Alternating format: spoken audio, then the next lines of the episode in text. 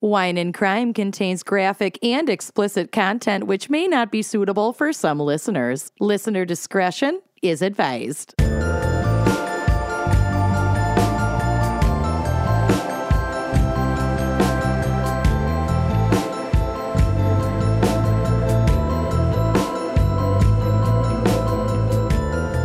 You are listening to Wine and Crime, the podcast where three friends chug wine, chat true crime, and unleash their worst Minnesotan accents. Oh yeah, we're Yeah. here, folks. That felt like a Mm. good one. Yeah, Cash. Well, this Natural. is at 308. So Yeah, I might be Should getting the hang be. of this. should be getting the hang of it by now, but it's finally sinking in. I'm Kenyon. Hmm. oh my god, I'm Lucy. I'm Amanda. Oh, Wow. We're finally getting there. We're doing it, Peter. it's going too well. Something's Si gonna se go wrong. puede. Si Sí se se puede. Let's just get right into it because do it. some of us have shit to do later today. Ugh, all Yeah. of us. Adulting sucks. it's only chores and errands and things that don't actually get Bring joy. accomplished but you spend hours working towards accomplishing It's relentless. There's no reward to being an adult. None. Yeah. Yeah. and i So- know that i like i know that i Let's get right into it. let's get right into it but i do i want to get this out first you know they talk about like lifestyle creep where like when your income goes up then also like your spending habits go up and things that aren't actually essential start to feel essential and whatever Mm-hmm. obviously that has happened now that i'm in my 30s but Mhm. like i fucking know that i did not go through this many paper towels in my Mhm. 20s No. No. Mm-mm. like why am i constantly having to restock like toilet paper and paper towels and what like Because you live with a man and now a And a baby. but even before the baby It's the man. It's the- Zach. It's a lot. The man. The toilet Yeah. paper, at least, is the Yeah, man. that's the man. hmm Mm-hmm. It's just a lot of like restocking. I spend half my day restocking. I make Bill do it so that he understands the gravity of what he has done. Mm. I That's the shouted at trick. Corey about weaponizing his incompetence last night. Good. Fuck that shit. Yeah, it's it's Real. not great and it's super real. Anyway, Yeah. let's get into it. Let's get into it. Okay, we have a very special fan pick this week brought to you by Hannah O'Sullivan. Oh, Hannah O'Sullivan. And uh, Hannah has selected the topic Reformation crimes. Mm-hmm. They And- sure did. We will get to it, but first, what's our wine crime pairing, Amanda, for Reformation crimes? Yeah, you know, unlike one member of our team, I did not intentionally misunderstand the assignment, which we will get to. So I wanted to do a pairing that is connected to at least what the fan picker was initially asking for, which was like, as I understand, stories of like reformed criminals. That is exactly what the fan picker intended. okay. So that was what I Obviously, went we with. know if you know me, you know what Oh, direction I'm going in. We and I'm know. super excited about it. This is And what- your and what- homunculus moment. what prompted my text message uh, last week? Yeah, mm-hmm. Lucy even Should be tried to be clear. like, to be clear, she means reformed criminals, and I was like, like, too oh, late. I know I'm- exactly I'm what clearly she meant. doing the Protestant Reformation. Right. Mm-hmm. Don't at me. But it Mm-hmm. got me thinking about all of the layered and complex questions about like what is reform? What does reform look like? What is the end game? Oh, that's a pretty Whoa. bottle. yeah. nice. For reformation. And at least Mm. in my case, the end game is like success and not being in prison anymore, which Uh-huh. we'll get to. But I just thought, you know, a little red blend would be perfect for today. Mhm. End game. It just gets you pondering, like, what's the point of it all? If Mm-hmm. Yeah. reformation is the end game, then why is the justice system so, So built the way not that it is? Rehabilitative, yeah. Right. And it got me thinking, and then I was like, that is making me think too much about this topic. It must be the perfect pairing. Can I also say one thing about that label? Yes. It's round and it, It is. it reminds me of the what's it called? The squirrel trap prisons. oh, It's like a certain yes. design of prison that's round. You can uh, Oh. visit a s- one that's built like that. Maybe it was one of the first ones built like that in Philadelphia. There's a state penitentiary that is no longer open, but you can do. It's like a museum, and you can do tours of it. And Bill and I went and did one, and the the audio tour is narrated by Steve Buscemi. What? It's an ex- experience.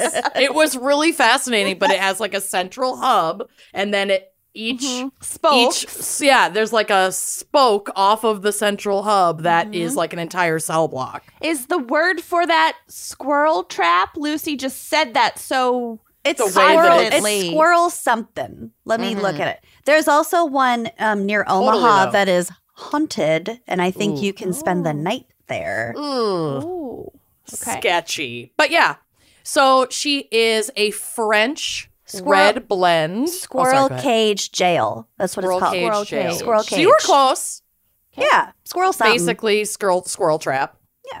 She is primarily Grenache Syrah Mourvèdre, which is oh like my God! a she's perfect red your blend. sweet spot. Yep. She's French, so you know, she's gonna have those like Mediterranean influences.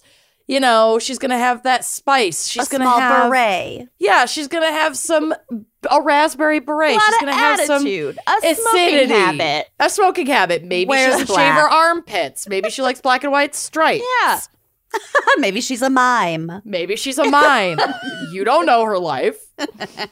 She's definitely lush. She's rich. She's balanced with some nice acidity. You're going to get some like fruit and berry on the nose and on the kind of the front of the palate, but it's going to be balanced out with some spice that, you know, traditional black pepper. There are a lot of tannins in this that's going to contribute to that dry kind of like lip smacking. It's just got like tons of Which dimension. mimes can't do. I mean, they can Which do the mimes, motion, they can but make they, the I motion, don't but think not they the can, sound. Right. Mm-hmm. Hmm. Yeah. Yeah. Yep. She is also a popper, so you're going to want to grab your XOXO, the Wine and Crime Gals wine key off of our online store, wineandcrimepodcast.bigcartel.com. We They all also have have other us. merch, but this one's just very convenient to plug. Yep. I Mm-hmm. Mhm. plug it every time. We have in the background on, uh, for our Patreon people, you might be able to see my Salt Your Dead bag. Oh, cute. Yep. We also have wine stoppers for if Mhm. you don't finish your whole bottle. We added Mm-hmm. those over the holidays and they are They're phenomenal. so cute and So vibrant. Mm-hmm. cute. Yeah. Mhm. Love them. All right. Shall we pop? Yeah. Uh, yeah. Here we go. Ooh.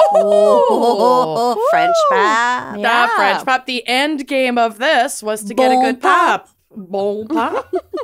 and we got it, babes. What are y'all Nice. drinking? Well, I have a migraine aura, so I am drinking a Coca Cola because it is not alcoholic and contains caffeine. And then I'm going to chug more water.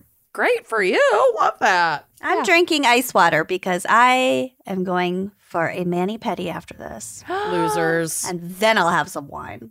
Nice. Losers. Guess I'm drinking alone. Eh, sorry. Cheers, y'all. Hashtag not an ad, but I caved to one of those Instagram ads for like fancy press on nails. I love. I just So- took mine off so I could put on a new set. So- which, okay, so like what company do you have you bought? Oh, I just get all of my press ons from Sally Beauty Supply, and I Okay. have like a gel kit at home. I do the Okay. whole thing. You do the whole thing. Okay, I Mhm. want to not do the whole thing and Yeah. just strap those puppies on, but they haven't arrived yet. So Oh. I love getting my nails done, but it is expensive, Yeah. and your girl has no money because weddings are crazy. Yep. And so I've been Especially doing your wedding. the- it's and like I'm being good with my budget, like I actually really am, and it's still nuts. Food Yeah. feeding all of you assholes is very expensive. Well, I don't know your total guest list, but I can only imagine. It's- And that's the biggest cost right there. yep, it's not small. that and the and it's also releasing of not the doves. huge. And it And better there will be an open no bar. doves. It is not an open bar. I can't afford it. It's a Rude. hosted bar, but it's Okay. not. You know how expensive a fully open bar oh, is. uh, well, a hosted. You know what I mean. it's I a don't need to hosted have bar. every option, No, I can't pay for y'all. Yeah. Mm. but I need booze. Right. You'll have booze. 'Kay. Trust. All Anyway. Oh, right. I will have booze right now. Nice pop. Yeah. Cheers. pop. All right, Lucy, what is our background and maybe psych for Reformation crimes? Um, I wouldn't say there's no psych, Okay. but But I wouldn't say there's ample psych. Uh, correct. Okay. So, as we discussed, Hannah, our fan picker, wanted to discuss criminals who have been reformed. But as we know for a fact, Kenyon intentionally misunderstood the assignment. God bless her. I mean, I f- my case ties in. Okay. Yeah. I love it. I love every time you de- take a deep dive into some history, like weird shit. Mm-hmm. There are also a couple of different ways to interpret quote unquote criminal reform. So I'll just be talking about reform from a couple different perspectives. And we did have our was it prison crimes. We've ranted about this topic a lot. A lot. Yeah. So if you don't hear us say anything in this episode, we've probably already said it like 15 times. Yes. So prison reform is an agenda that seeks to improve the efficacy of the penal system. Penile. There's a word called penology. How gross is that? Lock. Oh.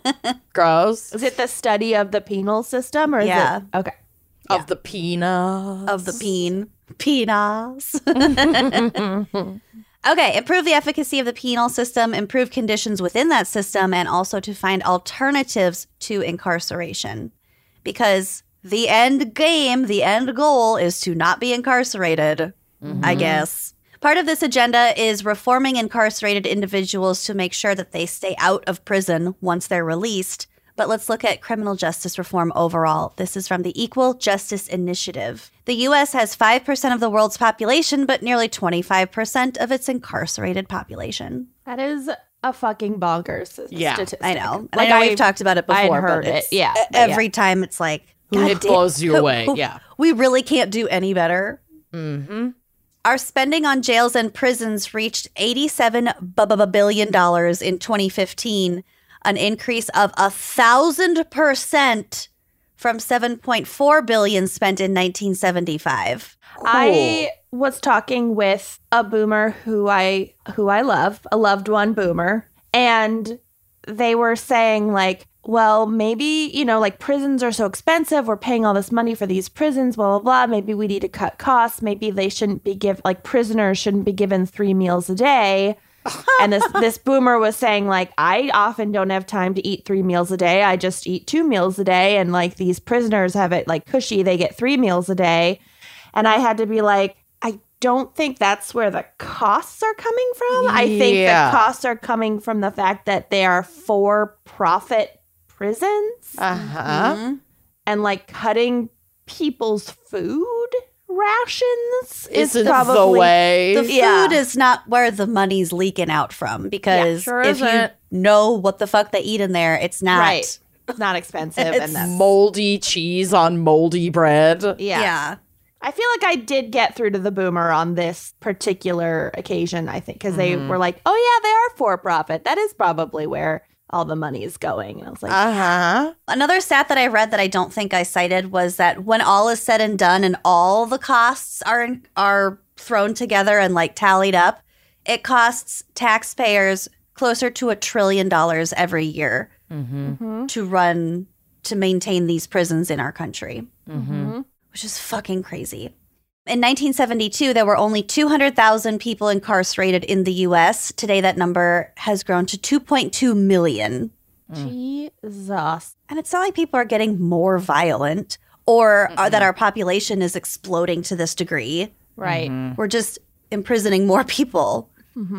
And the statement on their homepage pretty much sums it up, and it is reads thusly. In the American criminal justice system, wealth, not culpability, shapes outcomes. Many people charged with crimes lack the resources to investigate cases or obtain the help they need, leading to wrongful convictions and excessive sentences, even in capital cases. Racial disparities persist at every level from misdemeanor arrests to executions. The quote unquote tough on crime policies that led to mass incarcerations are rooted in the belief that black and brown people are inherently guilty and dangerous, and that belief still drives excessive sentencing policies today. The whole crack cocaine versus powder cocaine Uh huh. everything. I know we've talked about it before, but I'm just flagging flagging things. The broken windows thing. Yeah. Mm-hmm. More incarceration doesn't reduce violent crime. Using prisons to deal with poverty and mental illness makes these problems worse. People leave overcrowded and violent jails and prisons more traumatized, mentally ill, and physically battered than when they went in. Today, nearly 10 million Americans, including millions of children, have an immediate family member in jail or prison.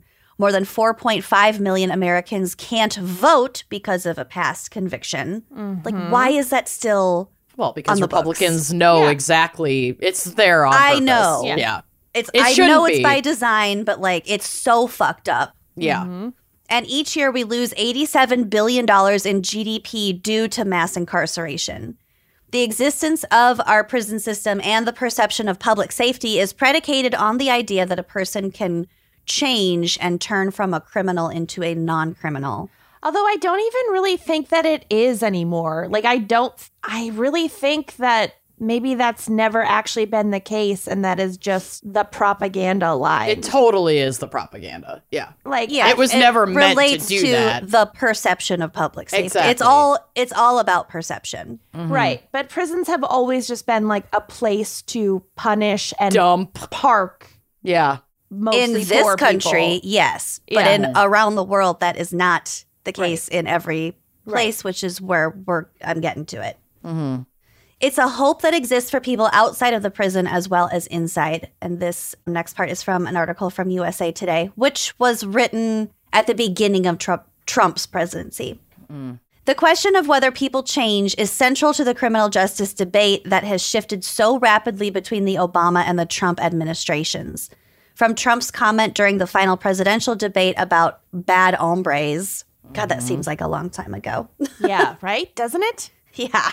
To a- Well, it was. There have 20 been I've That lived a last thousand debate- lifetimes since Yeah, then. that last debate would have been what, 2015? Yeah. And we're coming up. We just entered 2023. it would have been in 2016. But yeah, The It's- debate? I mean, it's- The debate was in 2015. She's right. yeah. Because then, the presidential debate would have been right before the election, would it not have been? Yeah. yeah, and- but the election, he was inaugurated in January of 2016. The election was in November of 2015. Mm-mm. The election was in 2016. Oh. Was it? Yes, And he didn't take office until 2017? correct.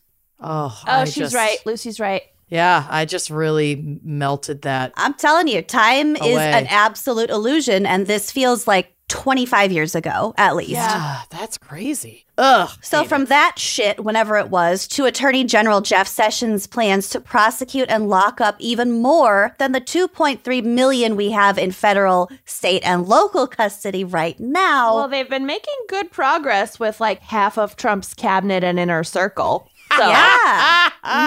they're doing numbers. Mm-hmm. This administration, meaning the Trump administration's message is clear. Criminal defendants don't commit bad acts. They are inherently bad actors who need to be incapacitated through incarceration. Trump has said this often in interviews and once when he fired someone on The Apprentice, quote, people don't change. Except that they actually do. Empirical research shows that people can and will change not only their behavior, but al- also their personality if targeted with the right intervention. Mm-hmm. Researchers at the University of Illinois performed a meta analysis of 207 studies and concluded that people can change maladaptive base personality traits in as little as six months if they get the proper intervention. If their needs are met, then they don't have to do XYZ to survive. Mm-hmm. And obviously, this doesn't count. Like, this isn't true for everyone. No, These some people are literal psychopath serial killers with Right. like deep seated compulsions who cannot be Well, healed. This is A a, lot of, like- statistical analysis. Exactly. A lot of like abusers, the, like the the rates of actually reforming like domestic abusers are really, Who are mostly really cops. bad. Yeah. yeah. So- But some people can change, especially Absolutely. if the crimes were related to circumstances and poverty and lack of opportunity. And right, which in the vast majority of crimes that like people are imprisoned or in or awaiting trial for are exactly that. It's like a lot of petty theft, drug related charges, Right. traffic stops, violations, things like that, where it's like a snake eating its own tail. Like you're going to keep getting pulled over for the broken tail light Right. if you don't have the fucking money to fix the tail light. and you'll have and then less you get money a ticket to fix every the time. taillight because you're paying your tickets, Yeah. and then It's you just can't a- make it to court because you don't want to drive your car with the Exactly. broken taillight. and uh, yeah, yeah. All of the things. I kind of think of it as like similar to depression Mm-hmm. where there's like you can have like situational depression like Mm-hmm. say when you finish grad school and you, you have a ton of new debt but you can't get a job And no opportunities. and Mm. that's situational depression and then it lifts when the situation is ameliorated or Right. you can have chronic depression which can you know be helped with medication and other things or sometimes it's severe depression and it, it can't really be helped with a lot of those things it depends Yeah. next Those crimes that you were talking about, like a busted taillight or a d- drug offense or a DUI or whatever, those actually have a pretty high recidivism rate, which is what you were saying, as compared to violent crime, which actually Right. has a much lower recidivism rate. Mm-hmm. That said, I feel like sentences for violent crimes are usually a lot longer, so your opportunities for getting out and then reoffending and going back into prison are like Mhm. lower just because you're Mm-hmm. Mm. more likely to be in prison longer. And the older you get, the less likely you are to reoffend in general, just across the Mm. board. hmm Mm-hmm. that makes sense So there's that. There's a lot of statistics and a lot of theories, but it is hard to like compute and analyze this in a really like holistic way. Right. Whether incarceration is the proper intervention for everyone is debatable. Criminal justice is the only sector which measures its successes by counting its failures, which is sort of what Amanda said earlier. Recidivism, which again is reoffending by someone who has been disciplined for breaking the law, is measured differently across jurisdictions. The National Institute of Justice reports that 76.6% of released prisoners are rearrested within five years, further supporting the idea that many caught in the system are incapable of change. But the flip side of the recidivism statistic confirms that 23.4% of ex offenders reformed themselves. Mm-hmm. And also just like being arrested and like being caught doesn't necessarily mean that you're committing more crimes. Mm-hmm. You know what Right. I you know what I mean? Like you might just be more likely to be caught because You might be in a more heavily policed neighborhood. You Yeah. might, yeah, like there's like, so plenty many of- circumstances Plenty of people commit a lot of crimes every day. every day in a row and don't get arrested for them and don't get Mhm. caught. That Mm-hmm. You doesn't might mean they're have- not committing more crimes. right. You might have lost your job because of a previous incarceration, and then you're more desperate because Yeah. you're not employed, and then that leads to Mhm. just more and more. It's a like- snowball effect when it comes to these public order type crimes. Right. Or like when you are caught, you're more likely to actually be arrested and charged because you have a previous conviction on your record exactly. instead of like, oh, well, you know, just like a young kid making a mistake and give him another chance. Mhm. Mm-hmm.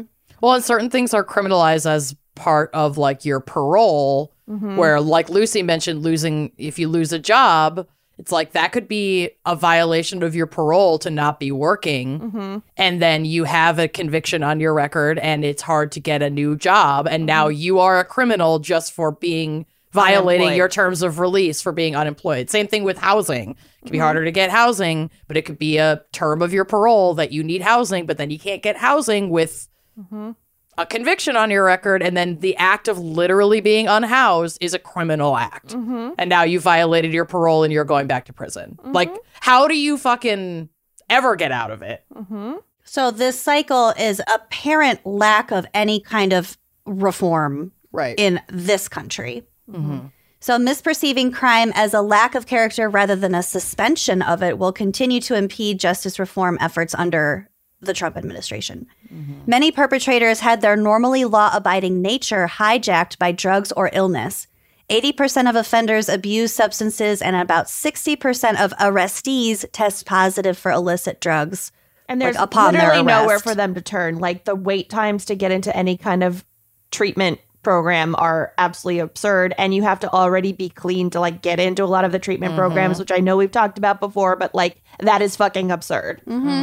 More than half of incarcerated people have been diagnosed with mental health problems, and some exercise just bad judgment in pursuit of an illusion or an opportunity or something. Like you can just fuck up. You don't need to be fall into any of these categories. You can just fuck up.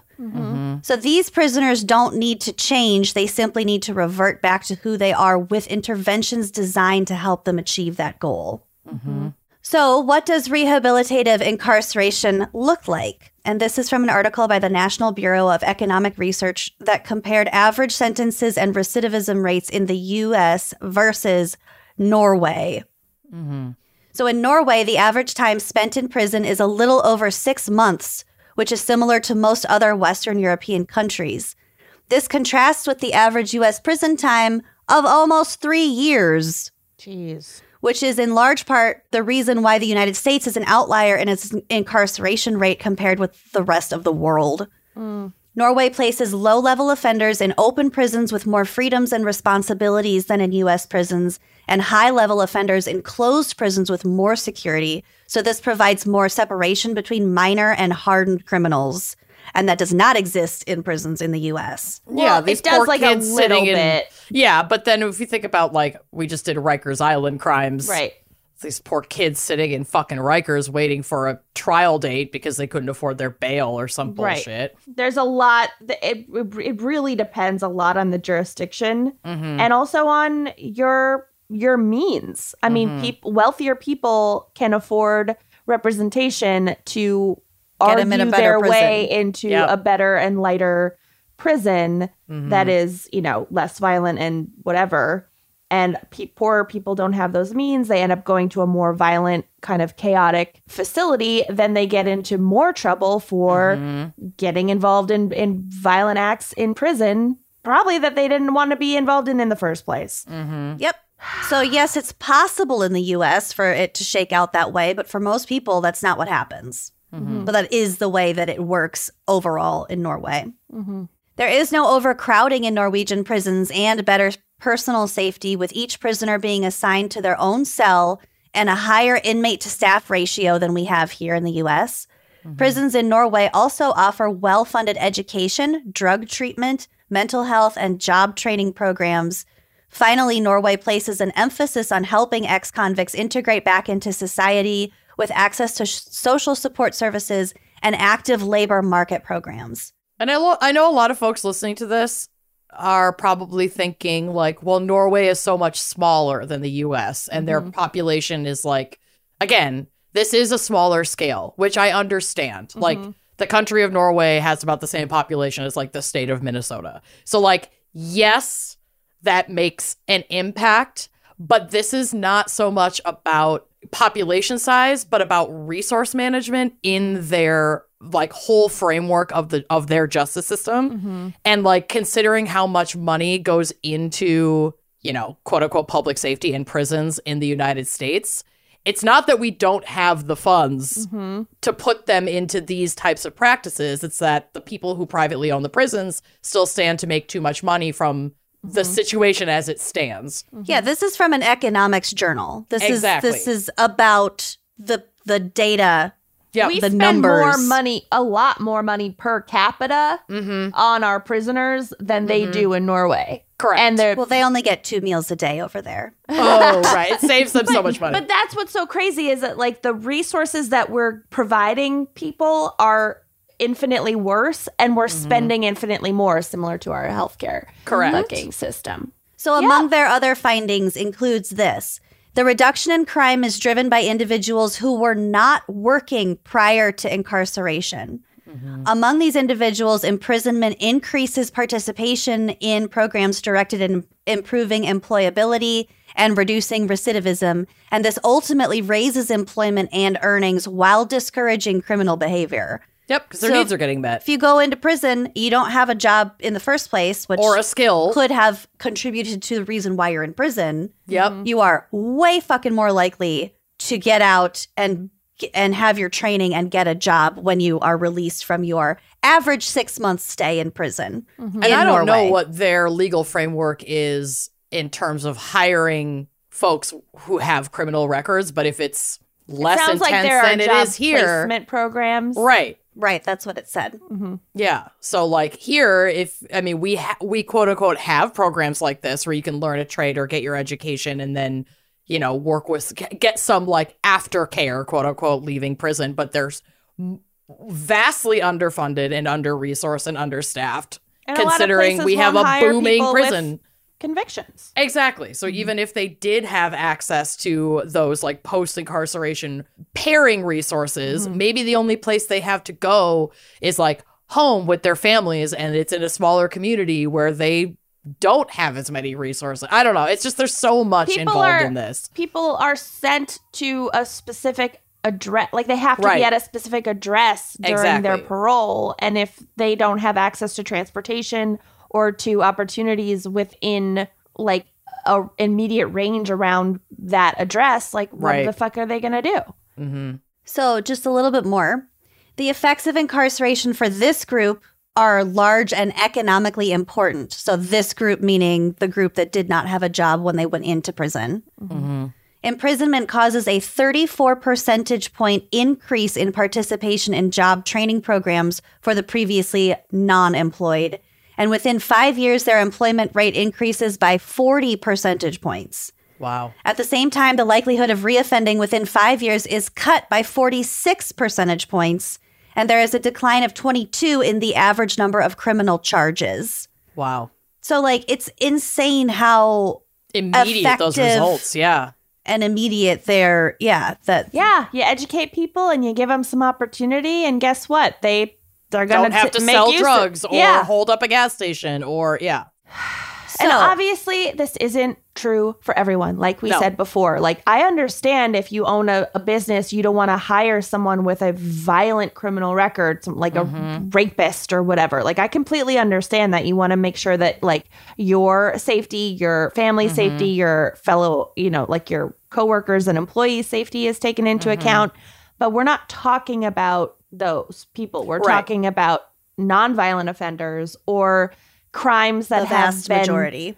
deemed, Mm-hmm. you know, violent or penalized as if they were violent, but really when you look at the facts, don't actually constitute a violent crime. Well, and at least in the, I mean, from my experience working in like restaurants, a lot of the time we will hire folks with a criminal record, but like, even if you're given that information, you don't necessarily have like the details on the nuances of their record. Mm-hmm, Mhm. And so you just have to make like employers are also not provided with information to make a nuanced and educated decision mm-hmm. on who to hire. And so we may be saying no to folks who deserve those opportunities Mm-hmm. because we have no clue. Yeah, it's just you just check a box and then nobody's Mm-hmm. going to look once that box is ticked. Mm-hmm.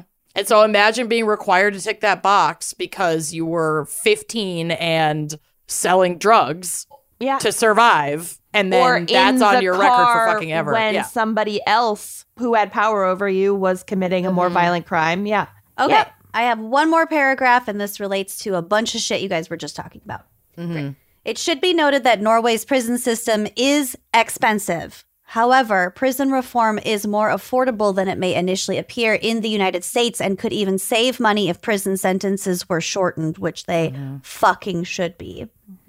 The US is an outlier in incarceration rates with sentence lengths that are roughly five times longer than the international average. Our calculations suggest that a European style prison system with its higher costs but shorter sentences would result in significant US cost savings.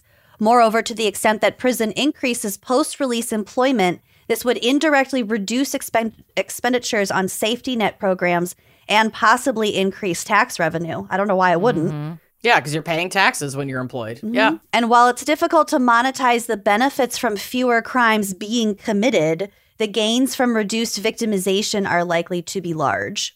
So, from an economic standpoint, like it makes Mm-hmm. We have total more to gain. Mm-hmm. sense to Well, not one of- do this way we're doing it. Right. One of the barriers to that, which we've already talked about, is the the for profit nature of a lot of our prisons, which means that there are literal like fucking lobbyists and fucking shareholders trying to make money off the backs of these people. Mm-hmm. Two, there are companies that make money from in, I don't even know if you'd call it subsidized from fucking exploitative labor from prisoners. Totally subsidized. Yeah. So that fight any kind of reform. And then lastly, there are a lot of communities where there's a large prison facility and there are a lot of job Jobs. Yep. opportunities f- to be a guard, to be a, you know, whatever. Mm-hmm. Hmm. Mostly guards, but I guess like cooks, whatever. There's all sorts of like admin stuff yeah, and administrative, whatever. cleaning and- and Those communities don't want the prison to be shut down because It's their only source of income for the whole community. Right. And Yeah. obviously, like, if we did a massive change and you could provide opportunities for people in that community to to do more like social work type things or like Mm-hmm. job training programs, then there would be other jobs for them. But it takes more education to do that than it does to be a prison guard. Mm-hmm. Yep. so anyway, that's my segment. Ah, phenomenal. Welcome to Very our comedy informative. podcast. Yep. it's important shit to discuss. And I'm glad we're discussing it. All right. Well, well done. Thanks. Let's hear a quick word from our sponsors and then we'll go in a totally different direction. Yay! Reformation who? So I recently birthed a child.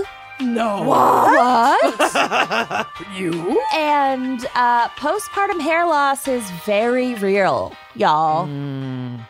And I, uh, I like my silky, strong, healthy hair in normal times, and I Mm-hmm. was kind of shocked to see it coming out in clumps. And I, that is why I switched to using all Vegamore all the time, and Yup. it is amazing. I've also switched to Vegamore. I'm obsessed with their products. And Vegamore has really transformed my hair. Their clean and vegan approach to hair health uses smart botanicals that promote visibly thicker, fuller, longer looking hair. I just saw Lucy when we did the Chicago shows, and I was like, girl, She goes, not to sound like a Vegamore ad, but your hair looks really, really good. good. Like, I- does. it really does. I was like, damn. hair looks. Oh my Yeah. god! Speak up. So she was busy. I took care of it. So, with help from Vegamore, get healthy, beautiful looking hair without the use of harmful chemicals. All their products are cruelty free and never contain potentially harmful chemicals like parabens or hormones. Also, as someone who does consistent hair color, it's so lovely not to use products that are going to strip all that, like, healthy protective oil and good stuff out of your hair. Don't do that. Use the good stuff. Use Vegamore. Vegamore has something for everyone looking to improve their hair health. The Grow Revitalizing Shampoo and Conditioner Kit works together to visibly thicken hair and improve hair from the roots. You just massage the shampoo into your scalp for 60 seconds and then follow up with conditioner on the links and the ends. It's as simple as that. And if you're like me and you're super fancy, you can use that like Grow Revitalizing Serum. It's like a spa every time I take a shower. I am obsessed. So, having Vegamore as my go to shampoo and conditioner is an absolute game changer for my overall hair health. I'm just noticing how much softer and like fuller my hair feels. And I have complex hair. Like, a lot of my hair is not mine. So, I have to be careful with what I put on my head, and Vegamore is crushing it. With Vegamore, there is no risk when trying because they have a 90 day money back guarantee. But with 91% of customers saying they saw visibly thicker hair with Vegamore in just three months, you're not going to want to run out. No, you're not. So give your hair exactly what it's been craving with Vegamore. Go to vegamore.com slash gals and use code gals to save 20% on your first order. That's E V-E-G-A-M-O-U-R dot com slash G-A-L-S. Use code gals to save 20% at vegamore.com slash gals and treat your hair. Read it. It is a fact of life that most bras suck. And The worst. that's a real bummer. But Third Love knows that it's not you, it's the bra.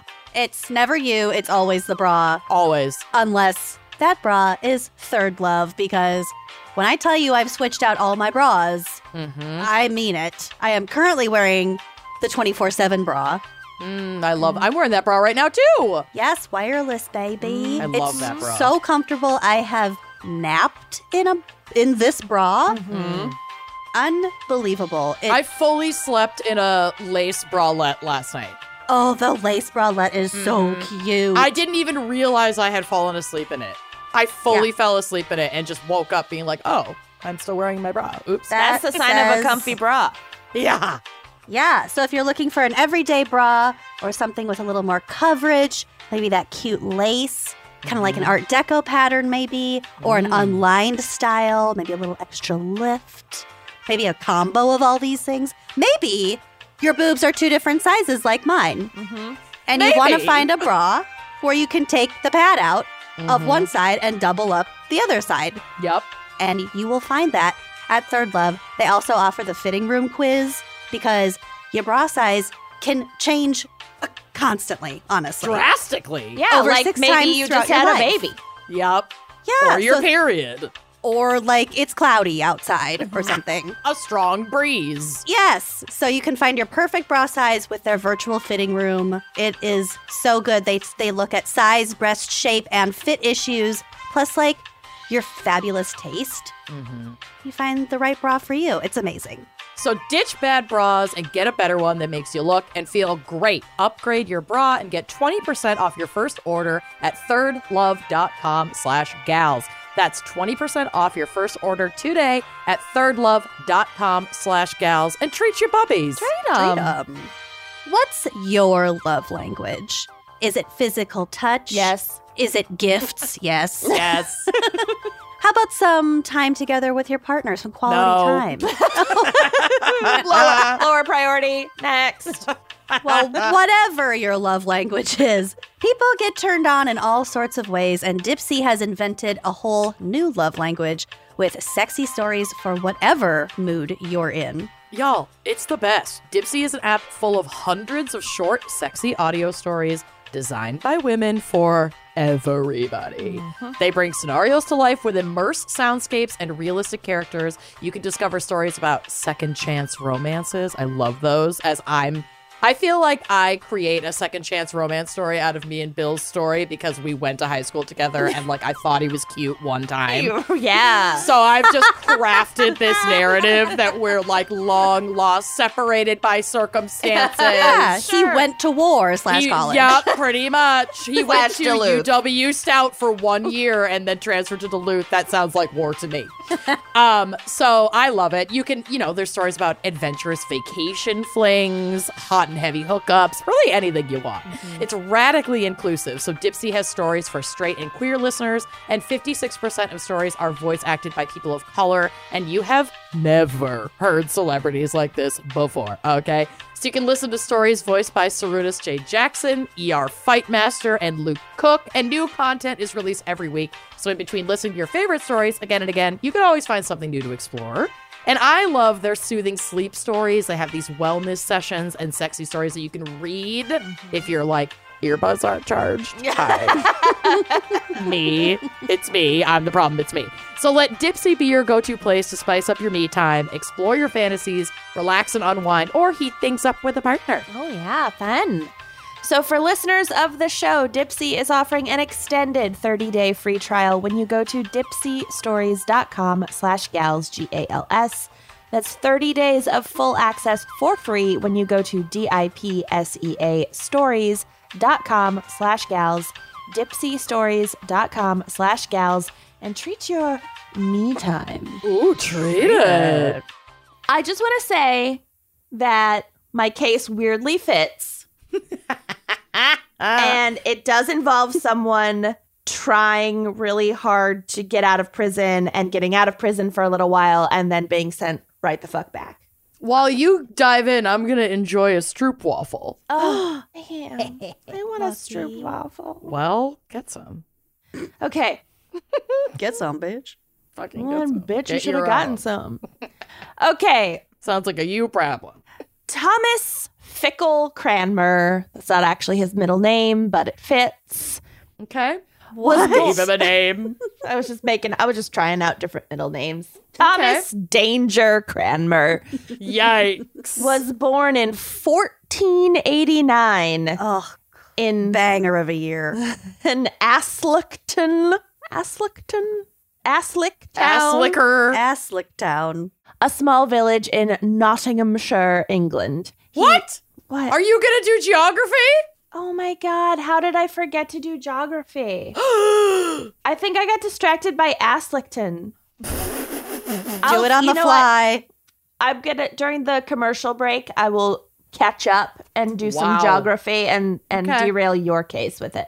Great. You know what Okay. joke we didn't make for photography cli- crimes? what? Photography. It's time Oh. for photography. Yeah, we didn't. Well- Opportunity lost. A week late. Damn. Oh, that stroopwafel looks good. Yeah. Mm-hmm. Okay. so Thomas was the second son of, wouldn't you know it, Thomas Cranmer and his wife Agnes. Thomas Danger the first. Mm-hmm. Thomas Cranmer the Elder was of modest but sufficient wealth to leave a comfortable living to his oldest son, not Thomas, John, Wow. who inherited the Just be estate not Thomas. when their dad passed away. This Got is my it. son, not Thomas. Oh, who's your favorite? Not Thomas. not Thomas. So young Thomas was only 12 when his father died, and it was then decided that he and his younger brother Edmund would pursue careers in the church. So that's just kind of how it worked for like a millennia up until modern times. The 1st Mm-hmm. first kid got all the money, and then the other kids had to become priests or something. yeah. And so at 14, Thomas left home to attend Jesus College. Same. I left college to attend Jesus College. Which sounds very legit. Mm-hmm. Jesus College. Jesus College. It's one of Trump's many universities. Jesus Online. you can get your diploma in 60 minutes or less. Oh my God. Luck. So here he studied logic, which I think is a bit tough for the like he performed miracles crowd. Yeah.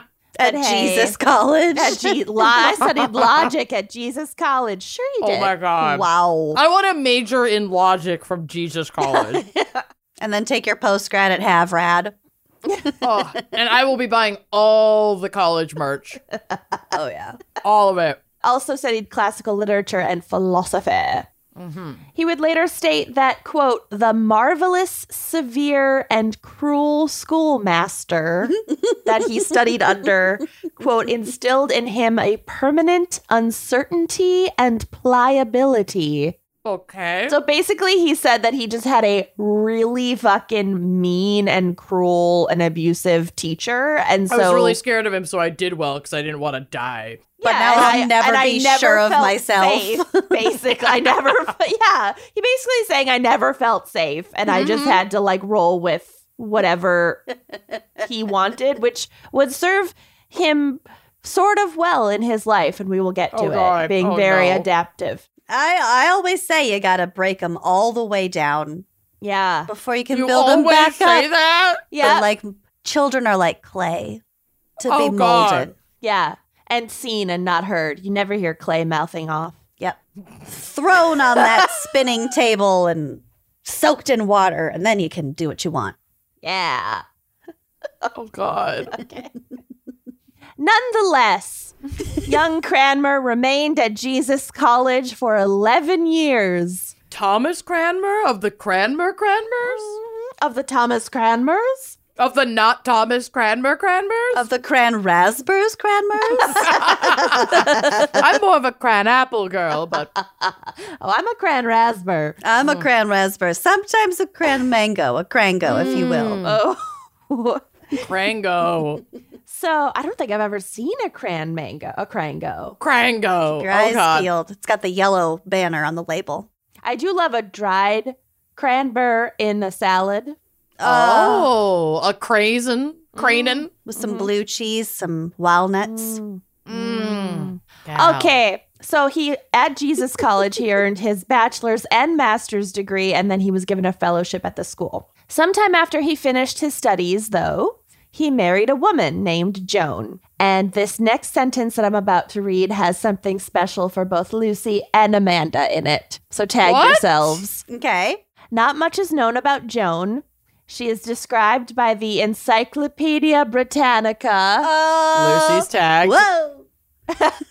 as quote a relative of the landlady of the Dolphin Inn God damn it.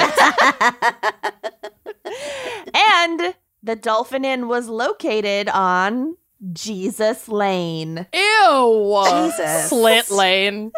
Vaginal slit lane. Ew. Jesus, my vaginal slit, not Thomas Lane. Yep, nailed it. Just when I think that most words have been strung Check together yourself. in a sentence at some point in A history. relative of the landlady of the Dolphin Inn, which was located on Jesus Lane. No, the Encyclopedia Britannica. Paria. That is like a sentence I would keep in my back pocket if someone was like, create a unique sentence that no one has ever said before. Yeah. Yeah, I would just say that. yeah, the relative of the landlady of the Dolphin, Dolphin Inn, Inn, located which on was- Jesus Lane. It's a word salad. Mm-hmm. It's yeah. Mad Libs uh, in a sentence. yeah. Yeah. So even though Thomas was not yet a priest, his choice to girl, not yet a priest. His choice to marry required him to resign his fellowship position and give up his residence at Jesus College because, like, Uh, you, slut. you can't. Slut. Slut. Sluts can't married. graduate from Jesus College, you Yeah. slut. You Yeah. silly slut. Actually, we'll get, to, Fucking- we'll get to the sluts. Fucking not Thomas, the slut. He's officially called Not Thomas to me, and it's all one name. Not Thomas John is all one name. The Thomas. Not, not Thomas, Thomas. the slut. Not Thomas John, the slut. Okay, so Fucked his way out of Jesus College. Ew. he fucked his way out of Jesus College did, right, on, actually. right onto Jesus Lane. oh, he could never escape. and yeah, so he loses his his spot at university because he chose to get married. But then Joan conveniently dies in childbirth not Oh. long after the God. marriage. What a waste. Marriage used to be so awesome. It was like not Short. a long con. Yeah. Kenyon says short. Amanda No, says but that's- awesome. That's literally why I'm saying it was awesome. Yeah. It was not a lifelong commitment. No, You it had was to like outlive 15 the years idiot max next to you. for most Yeah. people. Yeah. Okay. Bring back traditional marriage. It was make a, make marriage short again. Make it the Dark Ages again. Yeah, make America Reformation again. so Marriage was pretty low stakes, yeah, somebody was going to die. like Nose immediately. The nose go. Um also I have pictures on the drive. Obviously they're not pictures, but they're Photographs. portraits. So I feel like it's Wow. worth seeing some of these people. Not Thomas is a mess. He looks just like Ben Affleck. N- okay, Oh, so- Ben Affleck at the Grammys. That's what Just I was. I. Never been more upset. It's giving Ben Affleck at the Grammys. Look Yeah. at the photo Thomas Cranmer too, and then look at Yeah. the photo I uploaded of Ben Affleck at the Grammys. Oh my god, you did? Wait, wait, are you fucking? I thought you just independently made that joke. Yes. I said he looks like Ben Affleck. Uh, And yeah, and I said he looks like Ben Affleck at the Grammys. I hadn't scrolled I was down to your prepped picture. For that. I was no gonna make way. that joke. I have the photo on the drive. He looks just like Ben Affleck at the Grammys. That's Like- amazing. Out back smoking a cigarette, Ben Affleck. That's Like, my favorite There's meme. literally. Wow. Yeah. That's amazing. no, that's uh, first of all, the three of us clearly share a brain. Second of all, he does look exactly like miserable Ben Affleck at the Grammys. the rounded I like can't. chin, the pouty Yeah. chin. His boosinator is not broken. He's pouting. He's not. She he's not thriving. having a great time. There's also a photo of then versus now Archbishop of Canterbury, and you can see just how far we've come. There's the same Sleeves.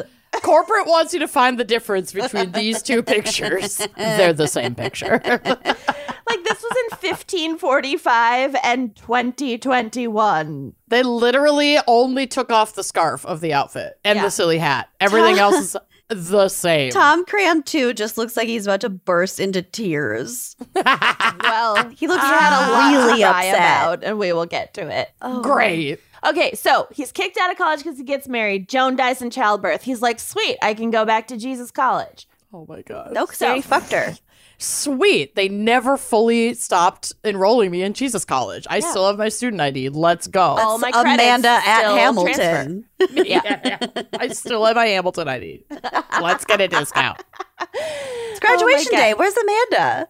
I would not Ah. have been surprised if you had been the MC of our graduation. That would have been fucking amazing. Okay, so he's Time machine. reinstated. He then begins studying theology in earnest, and one source describes him as, quote, a man of immense, though not very original, learning. Ernest goes to Jesus College. And in 1520, he is finally ordained as a Catholic priest. I mean, same, but I just did it online. Loser. You're not a, you're not a Catholic priest. The fuck you I'm can just m- marry people. the fuck I'm not. I went to Jesus College online. I got my degree in under 60 minutes and I can perform And you have a last rites box. miracles. I do have a last rites box. You're basically a and Catholic sashes. priest. Yeah. and sashes. Fucking come for me. come for me. Okay. So this period in time though, it's around the year 1520, was an incredibly tense time in British politics. We're not going to get into all of it, but short version, Henry VIII is a narcissistic psychopath Trying to make up a new all-powerful. religion so he can fuck more bitches. Yes, Mm-hmm. pretty much. He had been married for a long time to Catherine of Aragon, and initially they were happy and they had a baby named Mary, but then she kind of gets old and she can't give him a son, even though we now know that that She gets is old, not how so that she's works. like 16 or 17. Yeah. She can't she's give like him a son. thirty something, Ugh, what Blowing a hard, hag. put away wet. What a hag. and uh, he gets the hots for Anne Boleyn, but she's holding out because she wants a ring and whatever. So Henry needs to go to the Vatican to get an annulment. After And the Vatican many is- years and a child. Yeah, they'd been married for like 20 years. Mm. And the Vatican was like, fuck no. And part of that was because it was just like stupid on the face of it. And part of it was because they were trying to kiss up to Catherine of Aragon's relatives. Anyway, okay. So in 1527, after completing a Doctor of Divinity degree, Cranmer was assigned to assist with the annulment proceedings, like trying to get the Pope to agree to this fucking annulment. Mhm. But first, he's just like one person in this big delegation, all working on this for years. In 1529, there's a little blip. He leaves Cambridge. He goes and stays with relatives outside of London because there's a fucking outbreak of plague in the city. And so he's trying to not get plague, which is exactly what a priest should do just flee from. That's what they the all needy. fucking did. Yeah. Also, I feel like in another life, I'd be like, wow, can you imagine what that would be like? And now in a post COVID world, I'm like, oh, Yeah. just living every day of my Oh. life trying to avoid plague. He left Brooklyn and bought a farmhouse in the Catskills. Yeah. Can't blame him. Got it. Hi, Kenny.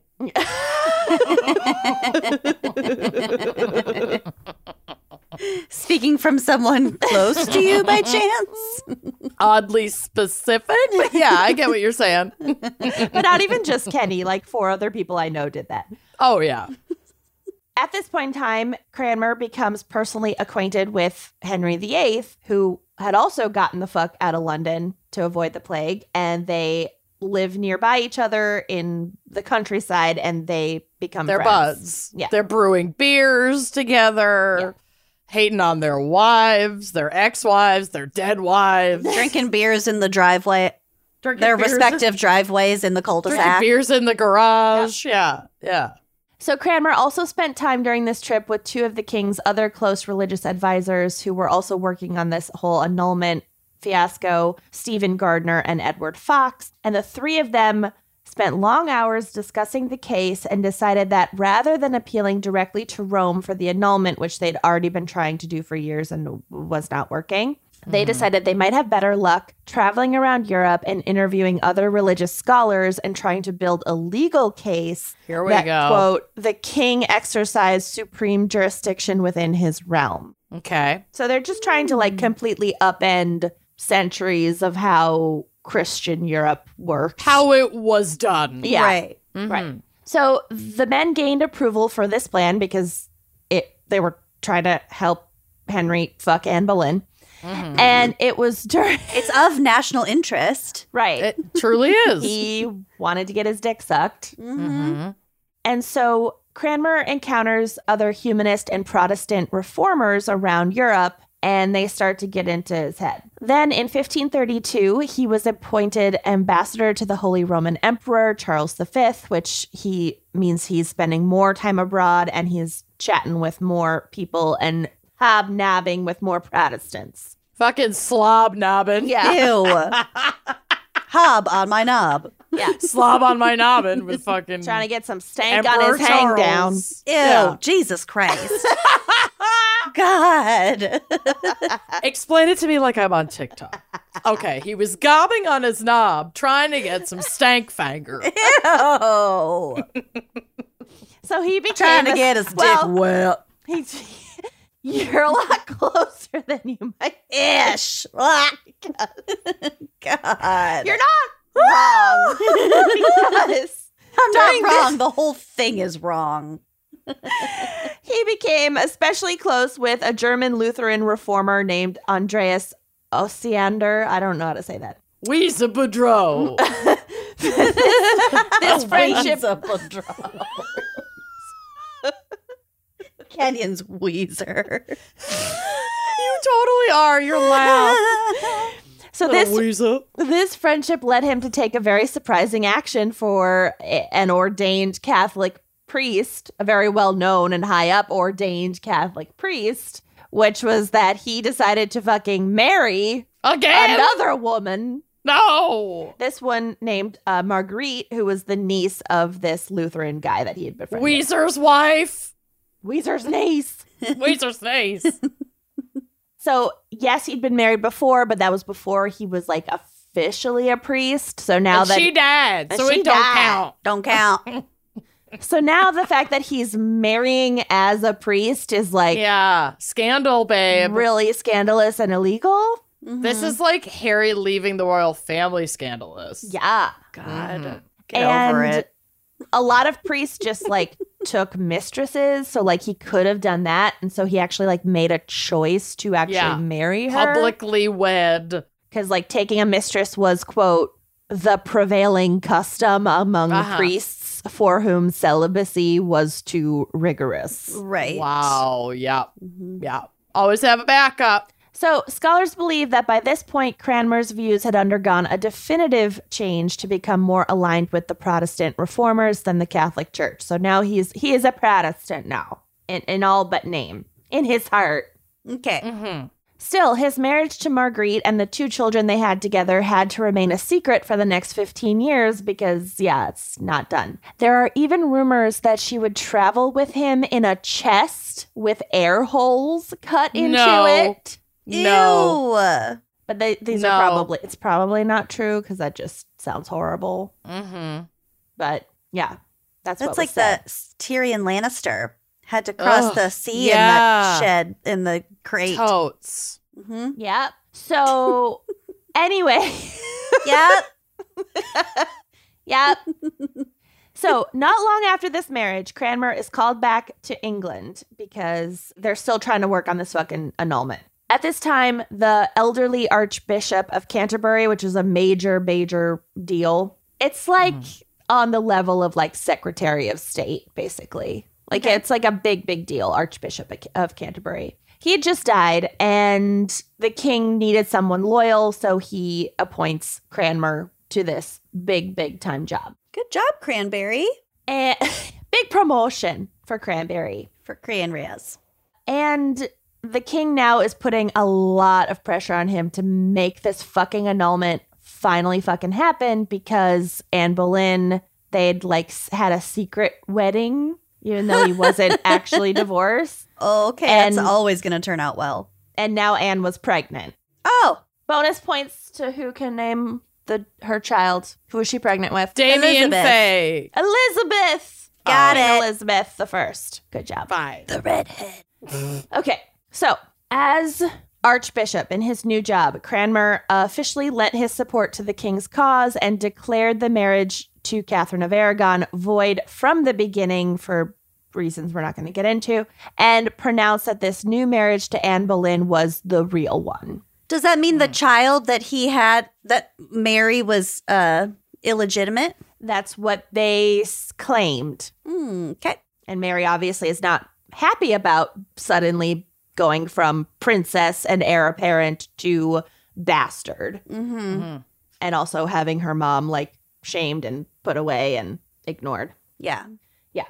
And her whole religion being taken away from her. Okay, we will get to it. Etc. Mary's pissed.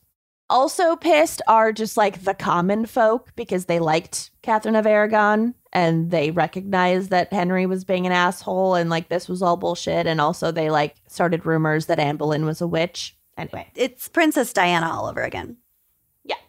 basically this meant that like Cranmer doing this and like following Henry and making this proclamation means that the Pope is out. We're no longer following the Pope. Huge fucking shift. Henry VIII is now the supreme head of the Church of England. This Mm-hmm. is called the Act of Supremacy. This is the Protestant Reformation, basically. Mm-hmm. In the years to come, the Church of England, which is the new church, grew its power, and Cranmer remained close to the king and continued to do whatever the fuck Henry wanted, which just got crazier as time went on. So in 1536, Henry became convinced that Anne Boleyn was cheating on him. She probably wasn't. I mean, we're like 99.9% sure she wasn't actually. She just was kind of a flirt. She was a flirt, not a slurt.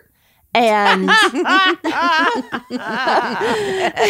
he, he even like accused her of having sex with her own brother, which like definitely did not happen, whatever. And so Cranmer agrees to follow Henry again and declares that this marriage is invalid. Mm-hmm.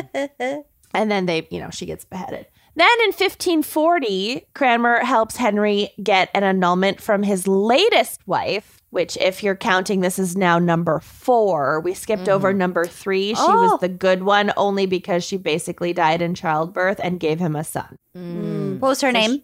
Jane Seymour. oh yeah, Jane. So we got, uh, we got, Wasn't Jane Seymour the actress who played yes, Dr. Quinn Medicine Woman? yes, good, good call. Mm-hmm. Oh, That was a Good memory. fantastic program. such a Mm. fantastic program. I watched it with my grandma. That's why I call it a program. Oh yeah, Oh, her shows are on. Mm-hmm. oh my shores. Such a great program. Gotta watch my stories. Okay, Not to be so- confused with Pilgrim. Mm. No. but there will be those, and Oh, we'll get to it. So we got Catherine of Aragon, then we got Anne Boleyn, then we got Jane Seymour. She gives the son, but then she dies, and Henry always loves her. But he probably would have ended up beheading her at some point anyway if she had lived longer. Then he marries Anne of Cleves, doesn't actually like her. He gets pissed. There's like a whole drama about like her portrait. Like a Hans Holbein like sends a portrait of Anne of Cleves to Henry VIII, and It she wasn't looks right. hot. And then she shows up in person, and Henry's like, "You're not as hot as your picture." Catfish, the first catfishing. I thought you were called Cleves for a reason. Loser. and also he like claimed that she smelled bad, but like he smelled bad. So Yeah. like go off, but whatever. Yeah. Go Mm-hmm. People on. who live in smelly houses shouldn't throw Febreze. So anyway, Okay. so they annul this marriage, but they stay friends actually, which is kind of funny. And then in 1542, Cranberry was instrumental in the investigation that resulted in wife number 5 Good lord. Wow. her Went for it. beheading also due to supposed cheating although she probably did actually cheat Well, but it's not really her fault 'cause she was like 19 and henry was like old and gross and mean and Yeah, and still- also ew, I she would might have cheat. been like groomed as a child Sta- and stanky. and Yeah. very stanky He's he had like an done. infected leg Oh, Stop I know. having smelled another an infected leg. another stanky leg There is an angry fly in here, and he will not leave me alone. Anyway, continue Okay. for the watchers at home. anyway, I hope that you have enjoyed that summary of most but not all of Henry's wives. Okay. so he's beheaded number two now. Okay. So there's evidence that Cranberry had mixed feelings about his involvement with all of these proceedings because obviously they're bananas and he is just willy nilling, willy nilly, like offering annulments and killing and people. executions. Yeah. What is agreed upon is that he did seem to be a true believer in the Protestant Reformation. Henry, like, really didn't care about religious details and doctrine as long as he was allowed to do whatever the fuck he wanted. Right. Let me do me. Mm-hmm. Yeah. I want my power and my women. Power. And y'all do whatever you want over here. Right. Don't involve me. So Cranmer became instrumental in shaping the new Church of England, and along with Thomas Cromwell, we don't have time to get into it, but you can like read Wolf Hall if you're actually interested. He promoted the publication of an English Bible, and this was a big deal because up until then the Bible had only been in Latin, whatever. It's fine. Then uh, Cranberry composed something called a litany for the church, but I couldn't really figure out what that is. I think it's like a prayer that you read during a parade. I don't know. Catholics, let me know. So then, or don't. It's fine. basically, a lot of what he just is like shitting on the Pope, okay? Yeah. Really hates the Pope. Henry is famously fickle. He. But he did seem to have like a true fondness for Cranmer, and like a lot of Henry's other close friends ended up getting like sent to the literal chopping block, but like Cranberry sticks around. He's a really good yes man. Yeah. Mm-hmm. Okay. Also, uh, hit Cranberry's enemies tried to kill him at, on at least three different occasions in like elaborate plots, and none of them worked. They tried to get, you know, Henry to kill him, and Henry was like, no, I like that dude. It's fine. He's chill. Uh, so it said that Henry had a quote, curious attachment to him. They were BFFs. According to one source, quote, the king regarded him with that mixture of awe and amusement that the worldly and selfish bestow on those who appear simple in affairs. He liked him, listened to him, protected him, but allowed him no political influence whatsoever. Mm-hmm. So, yeah, he's just like a little yes man to keep in his packet. He's a Mm-hmm. Chris Christie. So Cranmer's real influence would come after Henry's death. So Henry dies, and his only son, the one that was born to, to Dr. Quinn Medicine Woman, Right. Jane Seymour. Okay. becomes king, but he's only nine years old. That's old enough. You only have a few good years left. Well, he, he really did only have a few good years Oh, left. You're cruel. I peaked. I peaked when I was nine. yeah. I have been on this downward hill way below You Oh, the peaked earth's with those crust. s- s- sewing scissors. Seriously, my really cool asymmetrical haircut and tossing the goose snowing scissors, swan scissors, Yeah. into the bag. Peaked. I mean, Lucy and I met when we were eight, so imagine imagine becoming king, a King. year later. This is king midlife crisis. at that point, of the realm. which is intentionally vague, so you can keep annexing and colonizing Yeah. more places. So during Hopefully, the he short had lunch first. What's the first thing you would do? if you I don't won know, go the, lot, to the lunch. king lottery. Have lunch. go to lunch. Oh, Lucy's answer. If you won the lottery, what's the first thing you would do? I don't know, go to lunch. Unless it's night, and then I'd have dinner. And then I'd have dinner.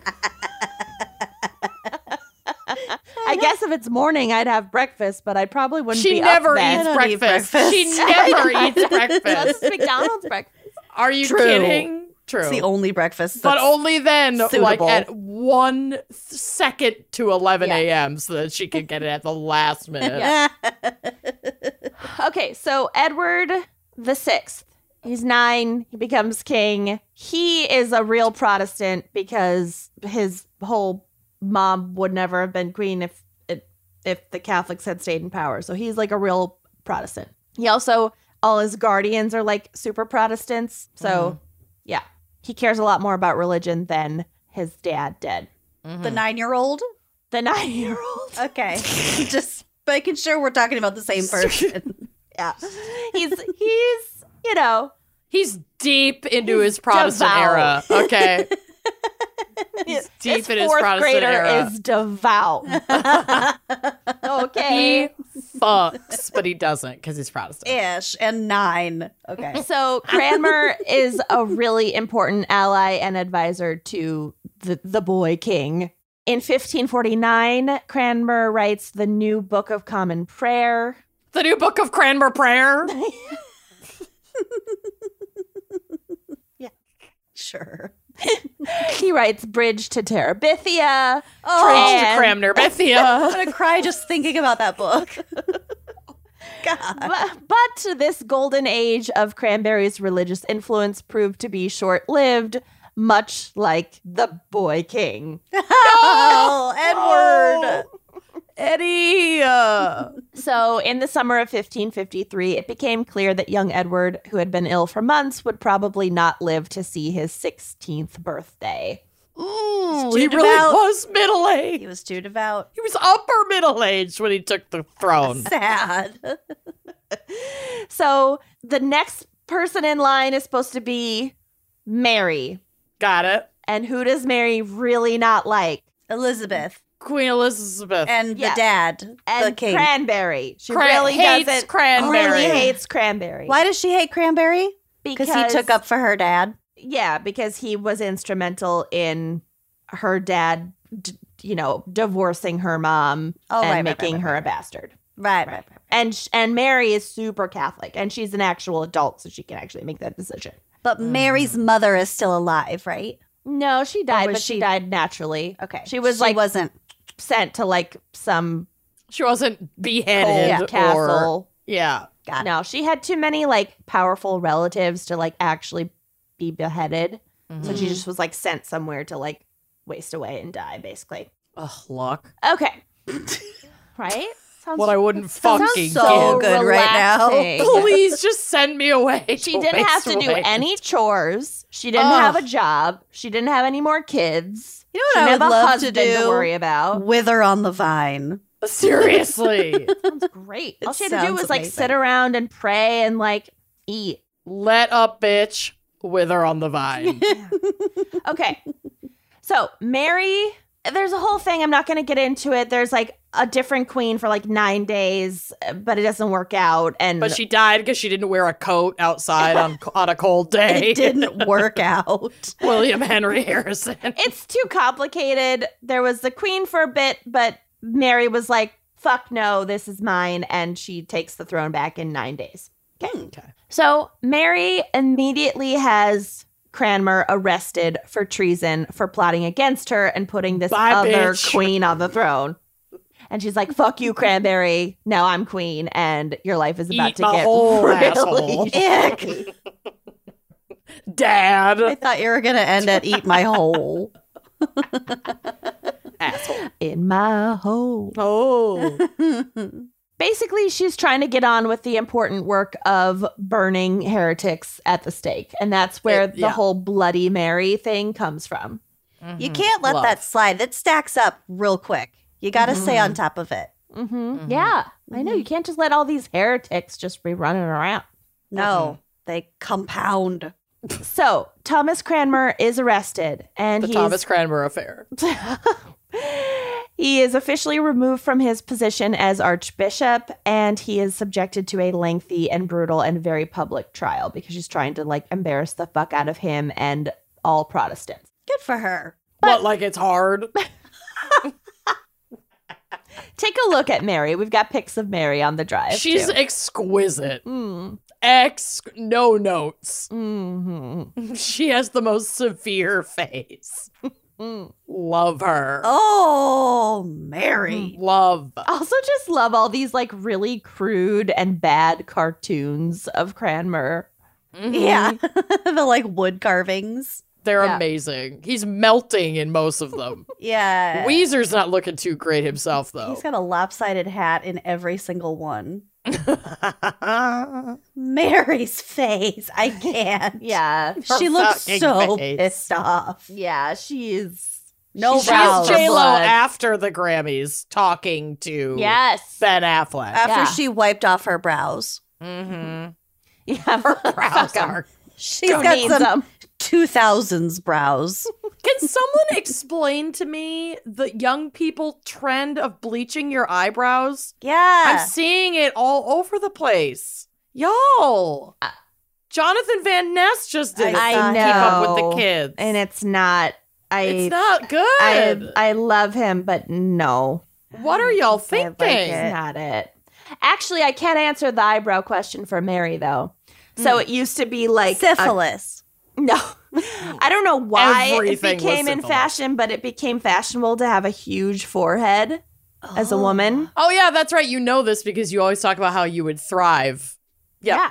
Yeah. you're So supposed your to have forehead a- looked bigger. So they they would even like, you know, shave their heads Back. back so they could have like Yeah. a really high forehead and that was true in the Middle Ages too. It was actually starting to like Wow. be more tame by this period, but for a Bring while it back. I'll shave back my hairline. Bring it Let's all go. the way back. Bring it all the way back.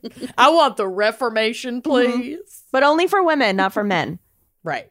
Okay, so she burns about 300 heretics Mm, in give or the take. span of just like a few years. So she's cruising, Mm. but it's not enough. And she doesn't want to just execute Cranberry right away because she wants to get like some good propaganda out of this. Some because momentum. he's so high profile. So she wants, what she really wants is for him to publicly recant his Protestant beliefs before he dies. Did she want him to like be so afraid of her like ramping up these efforts that he would recant in order to not be executed at all? Or was she Hmm. wanting him to recant right before he was executed because she wanted him dead regardless?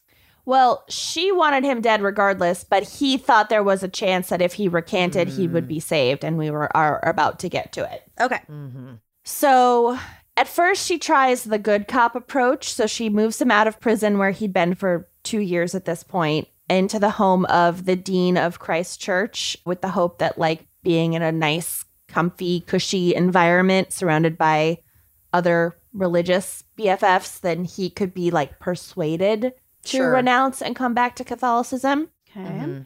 and it worked. So whereas Oh. a lot of people were like, "No, like I these are my beliefs and it's the fucking Tudor period." He's like, I don't believe in shit. Yeah, Let's go. literally- You want me to denounce? I'll denounce. Is it gonna keep me fucking His yeah, horrible alive? his horrible college professor kind of made him Made him- pliable. yeah. Mm-hmm. Oh, it did Yeah. save his life. yeah. Never sure saved about him. anything. Well, yeah. Okay.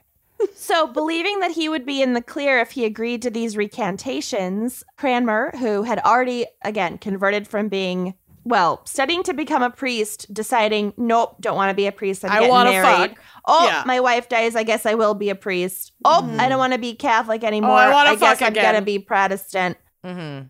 Now he's saying, you know, now he's flip flopping again to save his skin. And he's like, okay, fuck Protestantism. I'm a Catholic again. Yeah. Yep. So he signs four recantations in which he recognizes the authority of Queen Mary and declares that the Pope is the head of the church and that Mm-hmm. there is not like a church of England. It's just the, The Catholic church, and it's this one, and deal with it. Mhm. Mhm. but this wasn't enough for Mary. She really wanted Cranmer to beg. So he's returned to prison and his execution date is set. And Can he's you- like, if I- wait. I feel like you have a lot in common with Mary. Mm-hmm. yeah. she wanted him to say it. Into her crotch. I don't feel like you meant it when you said exactly what I wanted you to say. Yeah. I didn't it for a didn't quick pass chat. the vibe check. Mm-hmm. Mm. I didn't feel it. Yeah. Mm-hmm. Make What me are feel you it. Make me sorry believe for? It. Yeah. yes. What are you sorry That's a great lie. I want to hear Yeah. you say it. for? Mm. So obviously freaked out because he's like, I did what you said. I did what you asked. And now you sent me from this nice, cozy house back to prison. Yeah, something's off. Uh, Something's off. Something's off. Just two days later, Cranmer writes his fifth recantation, in which he renounces all of his Protestant beliefs. He's like, there's no salvation outside of the Catholic Church. And he announces his quote, joy at returning to the true faith. He's like, oh, really? For realsies, I'm a Catholic again. You like, No, I love I it love here. it. I love it. I was just kidding last time. no, I swear I love it. So under normal canon law at this point because he just like so thoroughly recanted, he wouldn't be considered a heretic anymore and he should be allowed to live, right? He'd be reformed, if you will. Mm-hmm. Yeah. So his execution should have been canceled. But Mary was still pissed. So instead, she just is like, And another thing. yeah. so she just is like, I'll delay your execution, but you're But still. we're gonna do it Yeah. though. yeah. But Oh, I'm not gonna do it. Still gonna do it. I did it. I'm, It's gonna make you sweat for a little bit. I'm not going to do it. I'm not going to I'm do not it. gonna do it. I'm not gonna do Girl, I'm not gonna do it. I Girl, I did it. Girl, I'm not gonna do it. I did a So- thing. I did a thing. Cranmer issues one final recantation, uh, The which is which is a this is his sixth, Oh, six. which is a sweeping confession of sin. So he's just listing all of his sins. He's like, you know what? I'm a piece of shit. You're amazing. I'm so sorry. He's throwing shit at the wall to see what sticks. Mhm. Mhm. But Mary has no interest in being merciful, and the jig was up, and his final execution date is set. I Mm-hmm. mean, I'm relieved. So Cranmer was told he would be This able nightmare's finally over to for make me. one for me. fenala. It's been me. a lot. For me. Tom's house got broken into, and I confronted the burglar and You could say I'm a little stressed. Cranberry was thrown in Thurman. prison, and he issued So, 4 yeah, I'm under a lot of recantations, stress. and then And- his but he execution issued date four. was delayed, and then he issued a final true reclamation, and then so yeah, I'm car under rolled a five lot of times. stress. This car rolled five times. and now he's a Catholic, but he was married. and It's fine. Um, And he confronted the heretics. And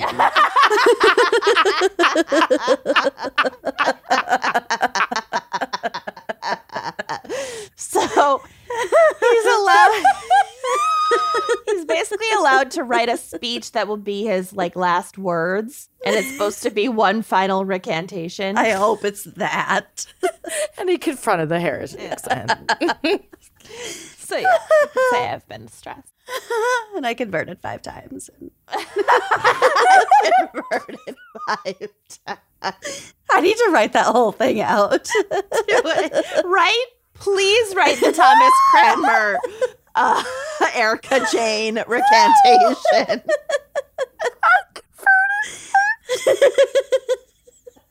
and he confronted the heretic. I'll write it.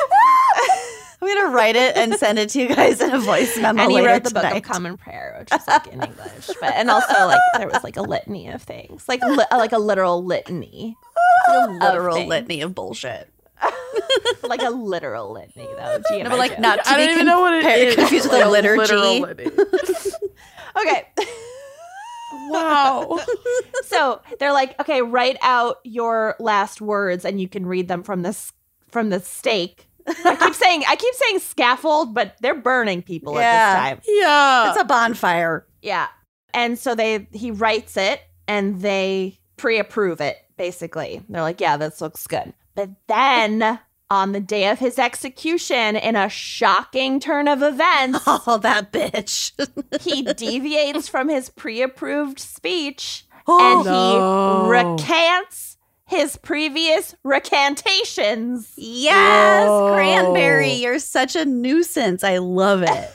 and declares quote and as for the pope i refuse him as christ's enemy and antichrist with all his false doctrine so he's like psych i didn't mean it i'm still a protestant i'm not a catholic and this is in front of a big crowd of people like a huge crowd of people Mhm. and the Pope can fuck off. and the Pope can fuck off, and Mary can fuck off. Cause like, what worse shit is she gonna do to him? She's burning him alive. Right. Mhm. So like, he has nothing to lose. So when he burned, he also made a point of thrusting his right hand deeper into the fire, and this was like the hand that had written his previous recantation. So he was trying to be like, "I renounce thee, Oh my writing God. hand." Ew. As How one- dramatic. Uh-huh. Yes, such a drama queen. Fucking such a drama king. relax. Fucking relax. God. So, as one obviously Protestant source put it, quote, the proximity of death restored his faith and his dignity. Debatable. okay. okay, guy. Mary the First government tried to counteract some of the damage of this dramatic scene because, like, this was not what they wanted to happen. It was a real setback. Not good PR. No. Soup's not what they were looking for. So they published a pamphlet that included all of his first recantations and They not loved what he said. pamphlets. They love pamphlets. They love their pamphlets. To this day, Cranmer's true beliefs remain a subject of some debate, but I found this quote of his to be most apt. Quote, what the heart loves, the will chooses, and the mind justifies. Oh wow. I love that. And that is my case of the of the flip flopping reformer, the the not Thomas Cranberry. I Wow. loved it. that you. was phenomenal. Thank you. Love that Cran Ugh. Raz and his crooked Grand little Raz, hat, Grand Main Crangle. sad face and crooked hat. Yeah. Ugh. All right. Ben Affleck. Should we hear a quick word from our sponsors? Yes, let's. Sure.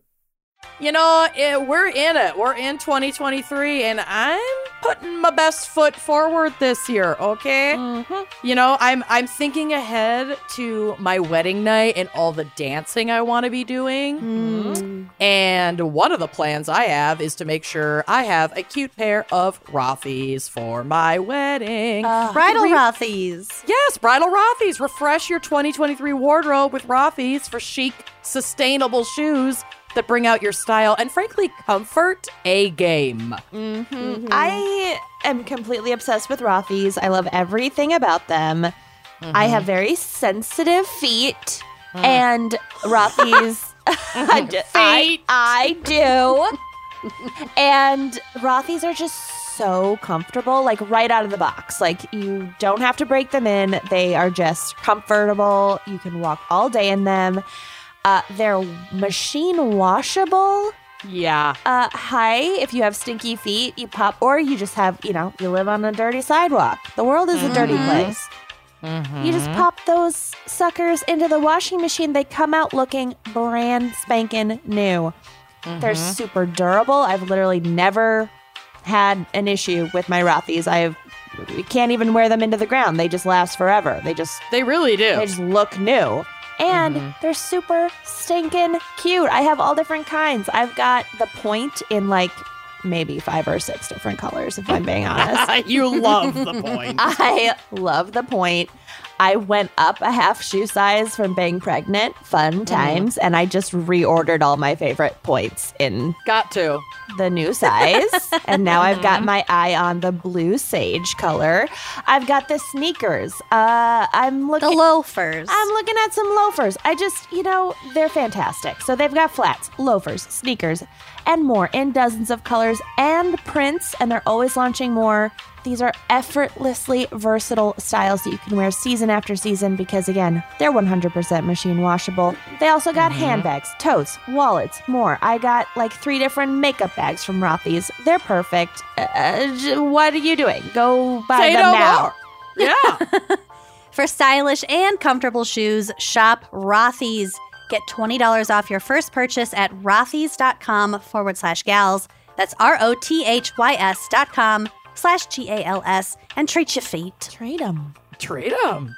If you're anything like most people, us for sure, setting grand resolutions for the new year uh, doesn't work. It also just feels bad. It feels really daunting, very overwhelming. It's a rough So- way when you think about it to start a new year to be like, these are all the things I'm bad at. Yeah. It's not- We're rough. it's not great, but the, y there are ways to make it easier. So if you just start small, you think about all the little habit changes you can make one tiny baby step at a time, it's a lot less overwhelming. And that is Yeah. why Blue Land is perfect because they make it so easy to start a new low waste lifestyle. So there's no massive overhaul of your routine, nothing super daunting, just tiny changes that add up to a huge impact. I've got my whole family on Blue Land. My mom is using it, and then she got some like extra stuff in her last shipment, so she's sending stuff to my sister to get her into it. And the second she tries those dishwasher pods, her life's gonna be over. Like toilet bowl cleaners. the toilet bowl. I mean, it, Mm-hmm. The forever foaming hand changed. soap. Oh, it's the best. It's the best. And Blue Land is on a mission to eliminate single use plastic by reinventing cleaning essentials to be better for you and the planet. This is the question that I always get is like, do these products actually work? I'm telling you, Yep. they super do. I am a filthy, filthy pig person. like, my messes are really shocking. You got- And there's blue. There's a lot of blue around your so house. much blue hair. I mean, food. eh, Like I am foul. And Use blue, land. land to clean up your blue. exactly. and blue land works, y'all. And their idea is so simple. They offer beautiful, endlessly refillable cleaning products. So just fill your bottles with water, drop in the tablets, wait for them to dissolve. You're done. You have cleaning solution right there. You'll never ever have to grab bulky cleaning supplies on your grocery run. The giant thing of liquid clothing soap, laundry detergent, clothing, Clothing soap. I forgot. I was She's so so, excited. traumatized by the thought of detergent that I forgot what it was called. And you're going to save so much money because refills start at just $2.25. And you can do what I did and set up a subscription so that I just Mm-hmm. have it delivered to my house. I know it's coming. I don't have to think about adding it to my grocery list. It just shows up. Or you can buy in bulk up front for additional savings. And they have everything. They've got cleaning sprays. They've got hand soap. They've got toilet bowl cleaner. They've got laundry tablets. They've got dishwasher tablets. Everything that Blue Land makes is made with clean ingredients that you can feel good about. The best way to get started is get their Clean Essentials kit. This has everything you need. You've got three bottles of cleaner plus a bottle of hand soap. Comes in those gorgeous light scents like iris agave, fresh lemon, and eucalyptus mint, which is my favorite. It makes your whole house smell like a spa, but like it's subtle. Yeah, they're It's not subtle like- and delicious scents. Yeah, it's not like you just emptied an entire bucket of of air freshener into your house. It's like it's so lovely. And Blue Land has a special offer just for Wine and Crime listeners to get 15% off your first purchase of any product to get you and your year started right. Tell us more, Kenyon. So to get 15% off your first order, go to blueland.com slash gals, G-A-L-S. That's 15% off your first order right now when you go to blueland.com slash gals. That's blueland.com slash gals and treat your clean. Treat it. So they say that hair care is the new skincare, but there is one brand that has taken it to the next level. With a cult like following, Kitsch has created game changing essentials beauty enthusiasts swear by. From satin pillowcases, hello, Mm-hmm. Luxury, babe. to time saving towels, Kitsch knows hair care doesn't stop in the shower. Oh no. You got hair outside the shower too. Mm-hmm. If you didn't know. So, whatever your budget, your skin type, your hair type, Kitsch believes you deserve little indulgences at affordable prices morning, noon, and night. Sign me up for all the luxury.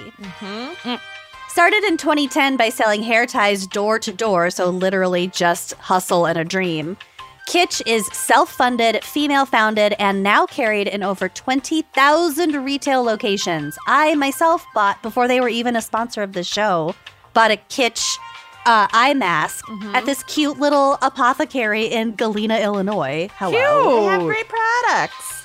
They really do, and I love it. It's my it's my one of my favorite eye masks.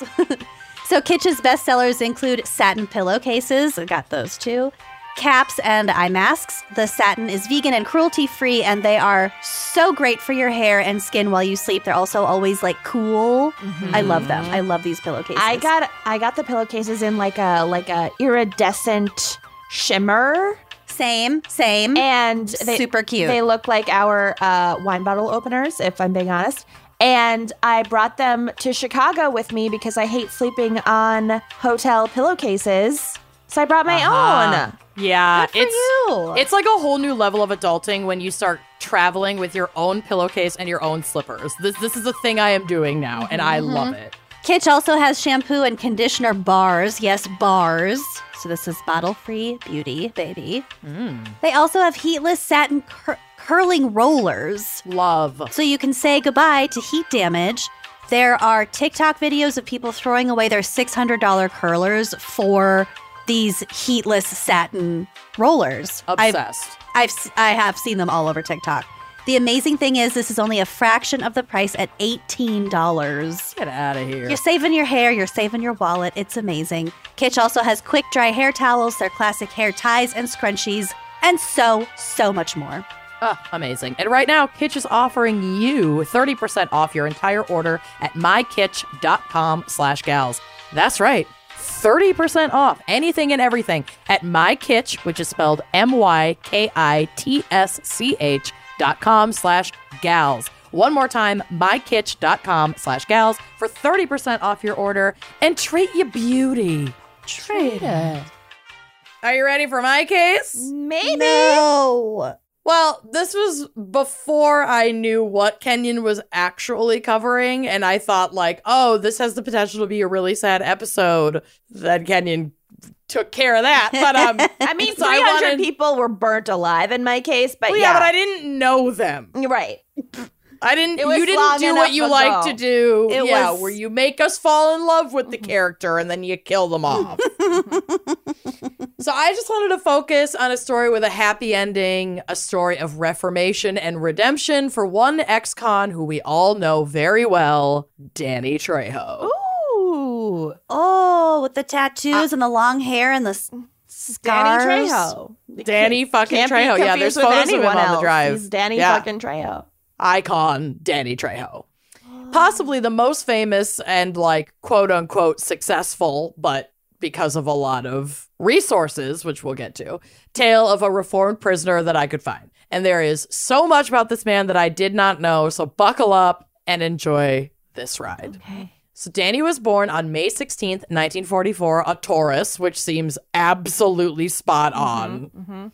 and grew up in Echo Park, Los Angeles, California, with his parents. Uh, well, not with his parents, but of his parents, Dolores Rivera King and Dionisio Trejo. Their household was not a happy one. Mm-hmm.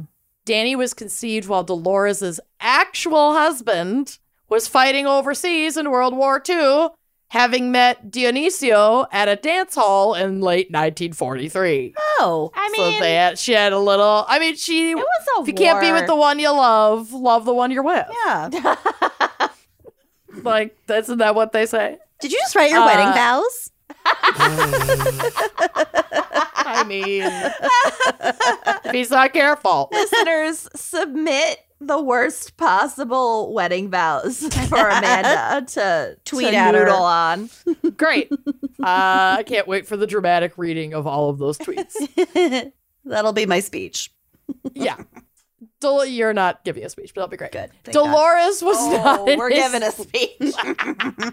speech. You're on my list of uh, do not mic. do not with, let like, this person get the mic.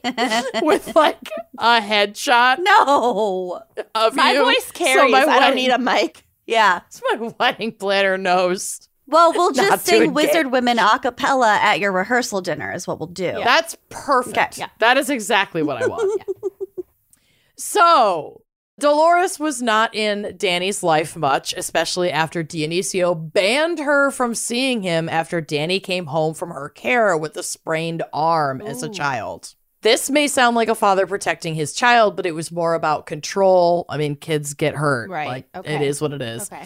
Dionisio worked in construction but took on some unsavory extracurriculars, even having to flee Los Angeles in the late 1940s because he was wanted in LA for stabbing a guy. Oh my So it God. wasn't. It wasn't about protecting Danny. It was it because he was doing his own shit. Mhm. Yep. 'Kay. And Danny Trejo t- was pretty candid throughout his like life as a famous person that his father was abusive to him. Okay. So we know that Dionisio is not a good dude. Okay.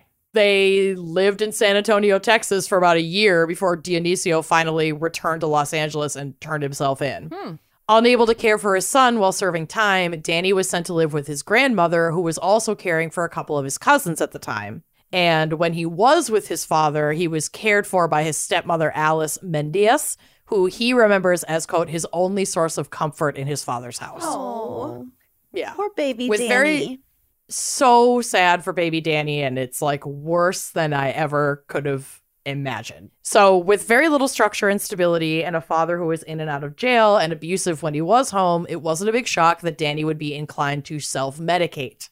So, when his uncle, who was more like an older brother at only eight years his senior, introduced him to drugs at the age of seven years old, and like at a young age, Danny was already familiar with and using marijuana, heroin, and cocaine. At seven? seven?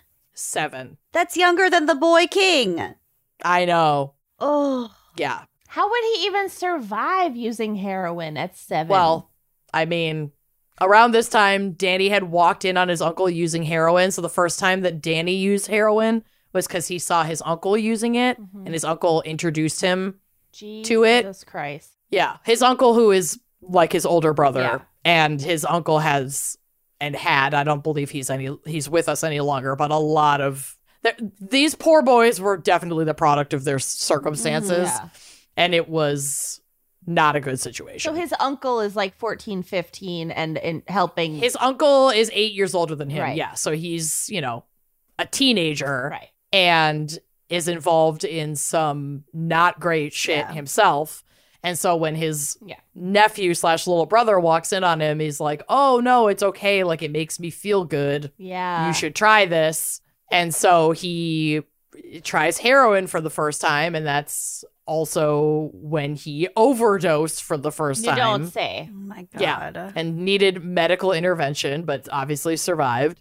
And around this age, so seven, eight years old, Danny participated in his first drug deal Mm-hmm. because he's like looking up to his uncle and he says quote he was like the cool one he reflected he was the one that always had the big wad of cash Yeah. so Of it's like course. okay And a I lot can of survive. criminal gangs will use kids as drug runners because totally Mhm. they won't. they're They're, less suspected less suspected. And even if they get caught, they're not going to like face time. Mm-hmm. Mm-hmm. Yep. And Danny looked up to his uncle and wanted to be like him and wanted to have income. And Yeah. there you go. Quote, things rapidly escalated from there with Trejo becoming addicted and joining his uncle on robberies and drug deals to satisfy their habits. Well, he had He such let- nice, tiny hands. Yeah, exactly. He's like a chimney sweep of crime. Yeah. Oh, God. You can pick those locks. Mhm. He landed in juvenile hall within a year and was 18 when his activities first landed him in jail, at which point Trejo also became addicted to cocaine. So at the age of 10, he has his like first brush with the law. He's caught selling drugs. By age 12, he gets his first like stint with incarceration, but it's not prison because he's 12. So he was picked up for dealing drugs. He spends some time at East Lake Juvenile Hall in 1956. And from there, he's in and out of jails and prisons for a number of years. During one LA County jail stay in 1961, Danny had the displeasure of meeting Charles Manson. Yes, that Charles Manson. Ooh. He hated him immediately, describing him as quote dirty, a dirty, greasy, scrawny white boy who was uh, allegedly a talented hypnotist. Yeah. Pretty much he summed said- it up. Yeah, and he said that Charles Manson hypnotized him while they were like in a holding cell together. No thanks. Yeah, really hated him. Ugh. So can isn't that so weird? Spooky. I don't like it. Yeah, it's really creepy. So, in the early days of his career in crime, he was mostly picked up on petty drug offenses or robberies to like get his own drugs. But things really escalated after he spent more time in and out of prison, which, as we've discussed many times and in recidivism crimes, is basically exactly what the prison system does. It creates like a profitable revolving door. Mhm. And then you learn through this like subculture on the inside Mhm. how to survive both on the inside and on the outside. Mm-hmm. Mhm. And it's just a snake eating its own tail. So, as time went on, his crimes became more violent. He would be assigned by higher level drug dealers to collect debts from clients because he was like a really good fighter. Like, he had gotten into boxing and stuff, especially being in and out of prison. So he was fucking some people up, probably. Oh, he absolutely was. And he would witness or participate in some serious violence. His uncle and also prison, just in general, got him into boxing around this time. And he channeled a lot of energy into the sport, becoming a champion in San Quentin's lightweight and welterweight divisions. And apparently, he was a champion in absolutely every prison that he was in in boxing. Like, that's how good he was at it. so he's In prison. God. Yeah, to be a fucking lightweight champion fighter champion in boxer prison. in San Quentin. yeah, Wow, I did not Yeah. know this about No, Danny he was- Trejo. he has a really wild upbringing, but i- despite you know his love and dedication to boxing, he was still deep in the grip of a drug addiction. And no matter how much he loved boxing, it's not going to ever be enough to like pull him out And of the prisons spiral are of just, addiction. Like fucking awash with drugs. mm-hmm. Yeah, which Mhm. I've talked about. But things would shift in a big way in 1968 while Danny was incarcerated at Soledad in California.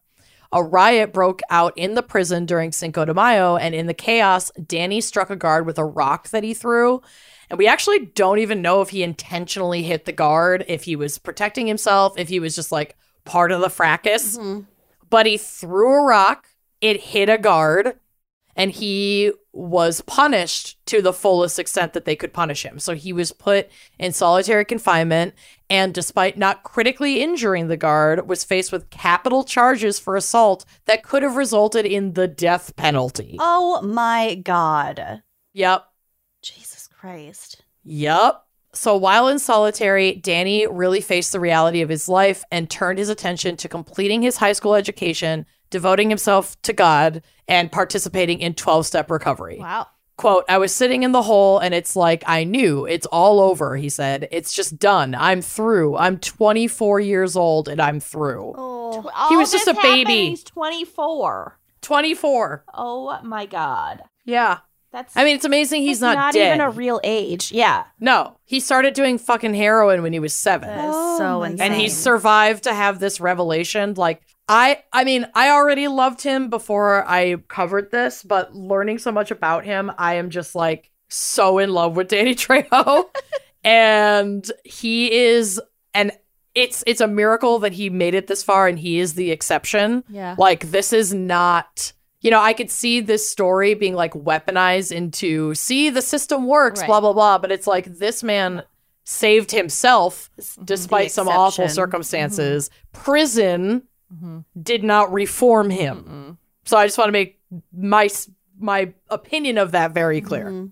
so he said while he's, you know, talking to himself in solitary, quote, God, if you're there, then it's going to be all right. And if you're not, I'm screwed. Mm-hmm. and that was my prayer. I've never forgotten it. And that was just a complete turning point in my life. So ultimately, they didn't go through with capital charges, and Danny was not sentenced to death and was, in fact, released from prison about a year later in 1969 with an entirely new lease on life. That's so, pretty astonishing. And today It that is would not be the astonishing. case. Mhm. absolutely not. Yeah.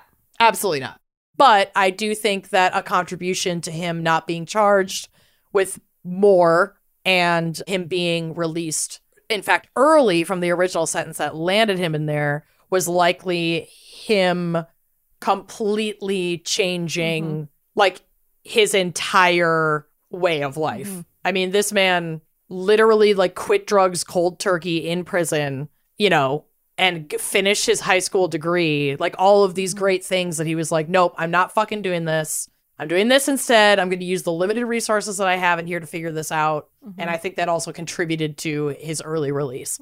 So he leaves in 1969 and he would never touch drugs or step foot in prison again as a prisoner anyway from that moment on. So Just it's go like there an for actual jaunts. miracle. Mm, well, we'll get to it. So when he was released, he worked in construction, he worked as a gardener, he worked as a salesperson, he was for a time part owner of a lawn care company. He got his license in drug and alcohol counseling and worked as a counselor. He has lived a life. He's lived a, major bunch. life. There are so many amazing things that Danny might have done with his life, but a chance encounter in the 1980s would really send his life in a direction that he could never have seen coming. He's basically a method actor, but just because he He lived it. Yeah. He's Yep. not even an actor yet. He's just a method. At this point, he's just the method. The- yeah, the acting hasn't even come yet. So while working as a substance use disorder counselor, Danny got a call to help with the growing cocaine use issues on the set of the 1985 film Runaway Train. Sorry. This is the most 80s sentence ever. It's like, We can got you a runaway imagine train on the set of We got a- Runaway Train. a fucking We're, we're cokeheads? running a train on the set of Runaway Train. No one can remember their lines. We can't shoot until 4 p.m. Well, that's true. We of this need you, podcast, Treo. too. Yeah, it does sound like this podcast. Anyway, we need Danny Trejo. While he's there working with members of the cast and crew, the writer of the film actually recognized him from prison time that they served together years prior and like took a shine to him, like remembered him being a super nice guy in prison. Oh, And also remember that in prison he was a boxing champion, and there's a boxing scene in this movie that he wrote and was now not directing but like producing. So he's on set and he's making recommendations, whatever. He's like, this guy's So- a fucking phenomenal boxer, and he's got a great look to him. Well, so he was like, great look. "This guy's a fucking phenomenal boxer. He should train lead actor in this movie, Eric Roberts, how to box." And then loved his now like iconic hardened look and put him in the film first as an extra. And then he got a little like upgrade to actually getting to play opposite Eric Roberts in the boxing scene as his boxing opponent. So he didn't have any lines, but this guy's like, I'm putting you in my movie and you're going to be an on site trainer. So these additional roles on set earned him about $350 a day in 1985. That's good fucking money, which was a huge hit for him at the time. So, quote, like in a not hit, like boost, sorry. Quote, when I got my first paycheck, I thought they made a mistake he did so well on set that like i said he was offered the role of eric roberts boxing opponent in the film and from there became a noticeably recurring actor in the specific role of quote unquote rough mexican inmate or ex-con Little typecast. yeah. Trejo later confessed to being oblivious to the typecasting as a prisoner in similar roles for years to follow. Quote, I didn't know I was being stereotyped. I just knew I was working. Yeah. And he was. He consistently landed small parts in action films throughout the 80s, having made about a dozen movies by 1990, and more importantly, having carved out space in Hollywood where he was becoming more and more recognized and just loved by cast and crew and fans. He's just making Everyone good loved connections working 'cause with he's him. a good guy and Yep, he's very talented and he's just like memorable. memorable and this apparently just the sweetest so actually, per- person to work with. my cousin worked with him on a movie and said he was the sweetest person to work with, an absolute Yeah. sweetheart. And I can't remember the name of the movie right now, so I'm trying to figure Step it up out. to the streets. it's not Step Up to the Streets, although my cousin was in that movie. We I don't know if you know. know that.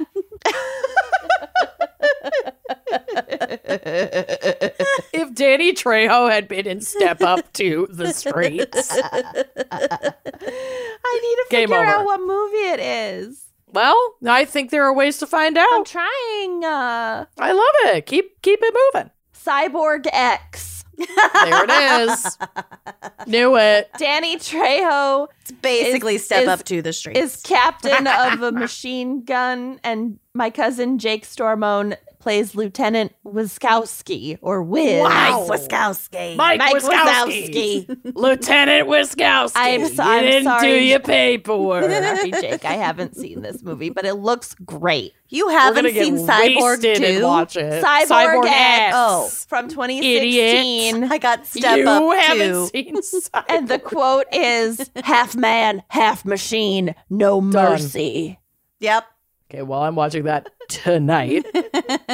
anyway, Danny would say his role in the 1991 film Blood In, Blood Out was the turning point Ew. in his career from bit parts to international recognition. And yeah, it's a gross name. But this film was a challenge for him emotionally. Danny recalls feeling uncomfortable around many of the other actors during rehearsals as they were much more established than him.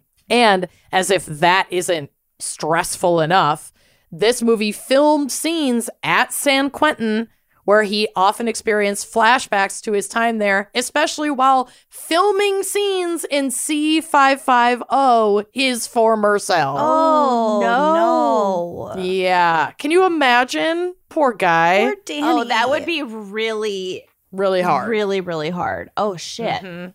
Yeah. So God bless him. The 90s were a very hot time for Danny Trejo. Yeah. Landing a role in Heat alongside Val Kilmer, Robert De Niro, Al Pacino, and John Voight, to name a few. There are like a ton of other famous people in that movie. Yeah. He'd reunite on screen with John Voight in the iconic Anaconda, Mm-hmm. Mm-hmm. which is absolutely worth a rewatch. If you've been wondering, like, this is your sign to rewatch Anaconda, if you've been go do it. Searching- Noodling. to the heavens Yeah. For a Pondering. sign. yeah. This is your this is your sign. Okay. And something I did not know about the filming of this iconic movie. Filming was originally in Brazil, but moved locations to Venezuela, where Danny would love to go out and experience the local culture after filming rap for the day, but also like wasn't being put up in a super great hotel either. So like he didn't have a whole lot of other options. It's like I have to go eat. I'm just going to go eat with the locals, Right. right? So they were filming during a particularly tumultuous time politically with a coup brewing against the government. Oh, And on one occasion, Danny was mugged at gunpoint, but not just any gun, an AK 47 that's worse than Shakira being attacked by a feral by hog. yeah. hogs, AK 40 hogs, by some like armed teenagers part of this rebellion who wanted his combat boots. He was wearing like a really rad pair of combat boots. So he handed them over and was like largely unfazed by this encounter, but did leverage it into a higher salary for his role in the film and to be moved to a nicer hotel where he wouldn't have to leave the grounds for the rest of, of shooting. Hell yeah. So he was like, Yeah, they took my boots. There's a whole coup situation. I They're in don't- their coup era. There's a don't Cool want to be Bruin. at the Holiday Inn. I want to be at the Marriott. Yup, with room service. Yeah. And like a gate. Please and thank you. And he fucking got it. Good. And a year after that, he's making fucking Con Air with Nick Cage, who he described as, quote, cool as hell. so he hit a bit of a snag in the early 2000s when his years of drug use caught up with him and he was diagnosed with hepatitis C, which I guess he was saying that, like, he either wouldn't have contracted or wouldn't have had such a hard time with if he hadn't already done so much damage to his body. Like, hep C is a virus, it's not like that hard to get. But anyway, It's he had. extremely he- serious, and yeah, you can It is you extremely can get it serious. from intravenous drug use, and Mhm. yeah, among other things. Yeah. but he was not using when he contracted it. Well, no, So- it can be it can be dormant, and then you realize you Exactly. have it later when you're not using. correct, exactly. So at the time, he was filming Bubble Boy with Jake Gyllenhaal slash Topher Grace Slash that other And- one. slash, Slash Ewan McGregor. Who was the third? not one? Ewan McGregor. It's the one who actually played Spider Man, Not Tom Holland. not Tom Holland. Toby Maguire. Toby There we go. Maguire, fuck me up. Anyway, I'll never get it. So, folks on set noticed that he was unwell and he described himself as having been pale and weak throughout production and preoccupied with keeping his diagnosis a secret within Hollywood for fear of reprisal. So Trejo was, quote, out of it and struggling to remember his lines due to a prescription medication, but made a full recovery in 2002 and had an incredible continuation of his career. Some of the projects that he worked on throughout the 2000s were Triple X. Oh wait, Yup. he was in Triple X. Yeah, but not as a very big part. I don't remember it either, but he was in He it. was in f- every. I'm just assuming he was in He was everything. in everything. He was in the live action Cinderella. Cyborg Pretty much. X. Cyborg X, oh, yeah. Once Upon a Time in Mexico, Anchorman, The Legend of Ron Burgundy, The Devil's Rejects, Snoop Dogg's Hood of Horror, Delta Farce, Grindhouse, Rob Zombie's Halloween, Urban Justice with Steven Seagal, Valley of Angels. Steven Seagal is supposed to be like the worst human on the planet. Oh, yeah, he's a fucking monster. I can see that. He also was in a fuck ton of shows uh, that were like cult followed in the 2000s, like Monk, Yes. Mm-hmm. Desperate Housewives, Breaking Bad, Mhm. and he voiced the character Enrique on King of the Hill Oh, as a recurring My character. gosh. I know. Now he's probably most known for his headlining roles in Quentin Tarantino's Grindhouse and Machete films, as well as Which- Cyborg X. as well as Cyborg Mm-hmm. X, which the Machete franchise, he considers that uh, Machete to be like the first Mexican superhero. Hmm. And he was reflecting on being in Machete and how, like, he currently lives in a predominantly Mexican neighborhood in California. And he's like, kids come to my house at Halloween dressed as Machete. And he's like, Oh. I fucking love it. it's like, I got to be this superhero for these amazing That's kids. so I think cute. it's and also phenomenal. dressing a baby like a toddler as Danny Trejo would be Get so outta here. That'd fucking be so I'm cute. googling the rest of your case. I'm just googling toddler Great. Danny Trejo. as you should. But obviously, this case, in the limited time I had to go over it, only scratches the surface of Danny's robust career. His on screen appearances are only dwarfed by his abundance of voice acting roles in movies, television, and video games, as well as music video Mm-hmm. appearances. Like, this man is. Has been on fire and still is on fire, even while he enjoys slightly less demanding filming schedule. But he just loves trying new things. There is a particularly hilarious photo of Danny Trejo on the drive, which will be on the blog, where he is doing an appearance on Gordon Ramsay's Hell's Kitchen. And the challenge was a taco contest among the chefs, and the winner gets their taco recipe featured at Trejo's Tacos, one of his many restaurants. Oh my god. And so the photo reveal, it's from the reveal of like the celebrity guest, and it they like lift up this platter top, and it's just his head. like with a bunch of fruit around it. It's so fucking funny. He's clearly having like the best time. All right, I couldn't find I'm any obsessed. toddlers dressed as Danny Trejo, but I found one like maybe like 6 or 7 year old. Perfect. That'll Just do. as- Just yeah, make it okay. smaller. Yeah.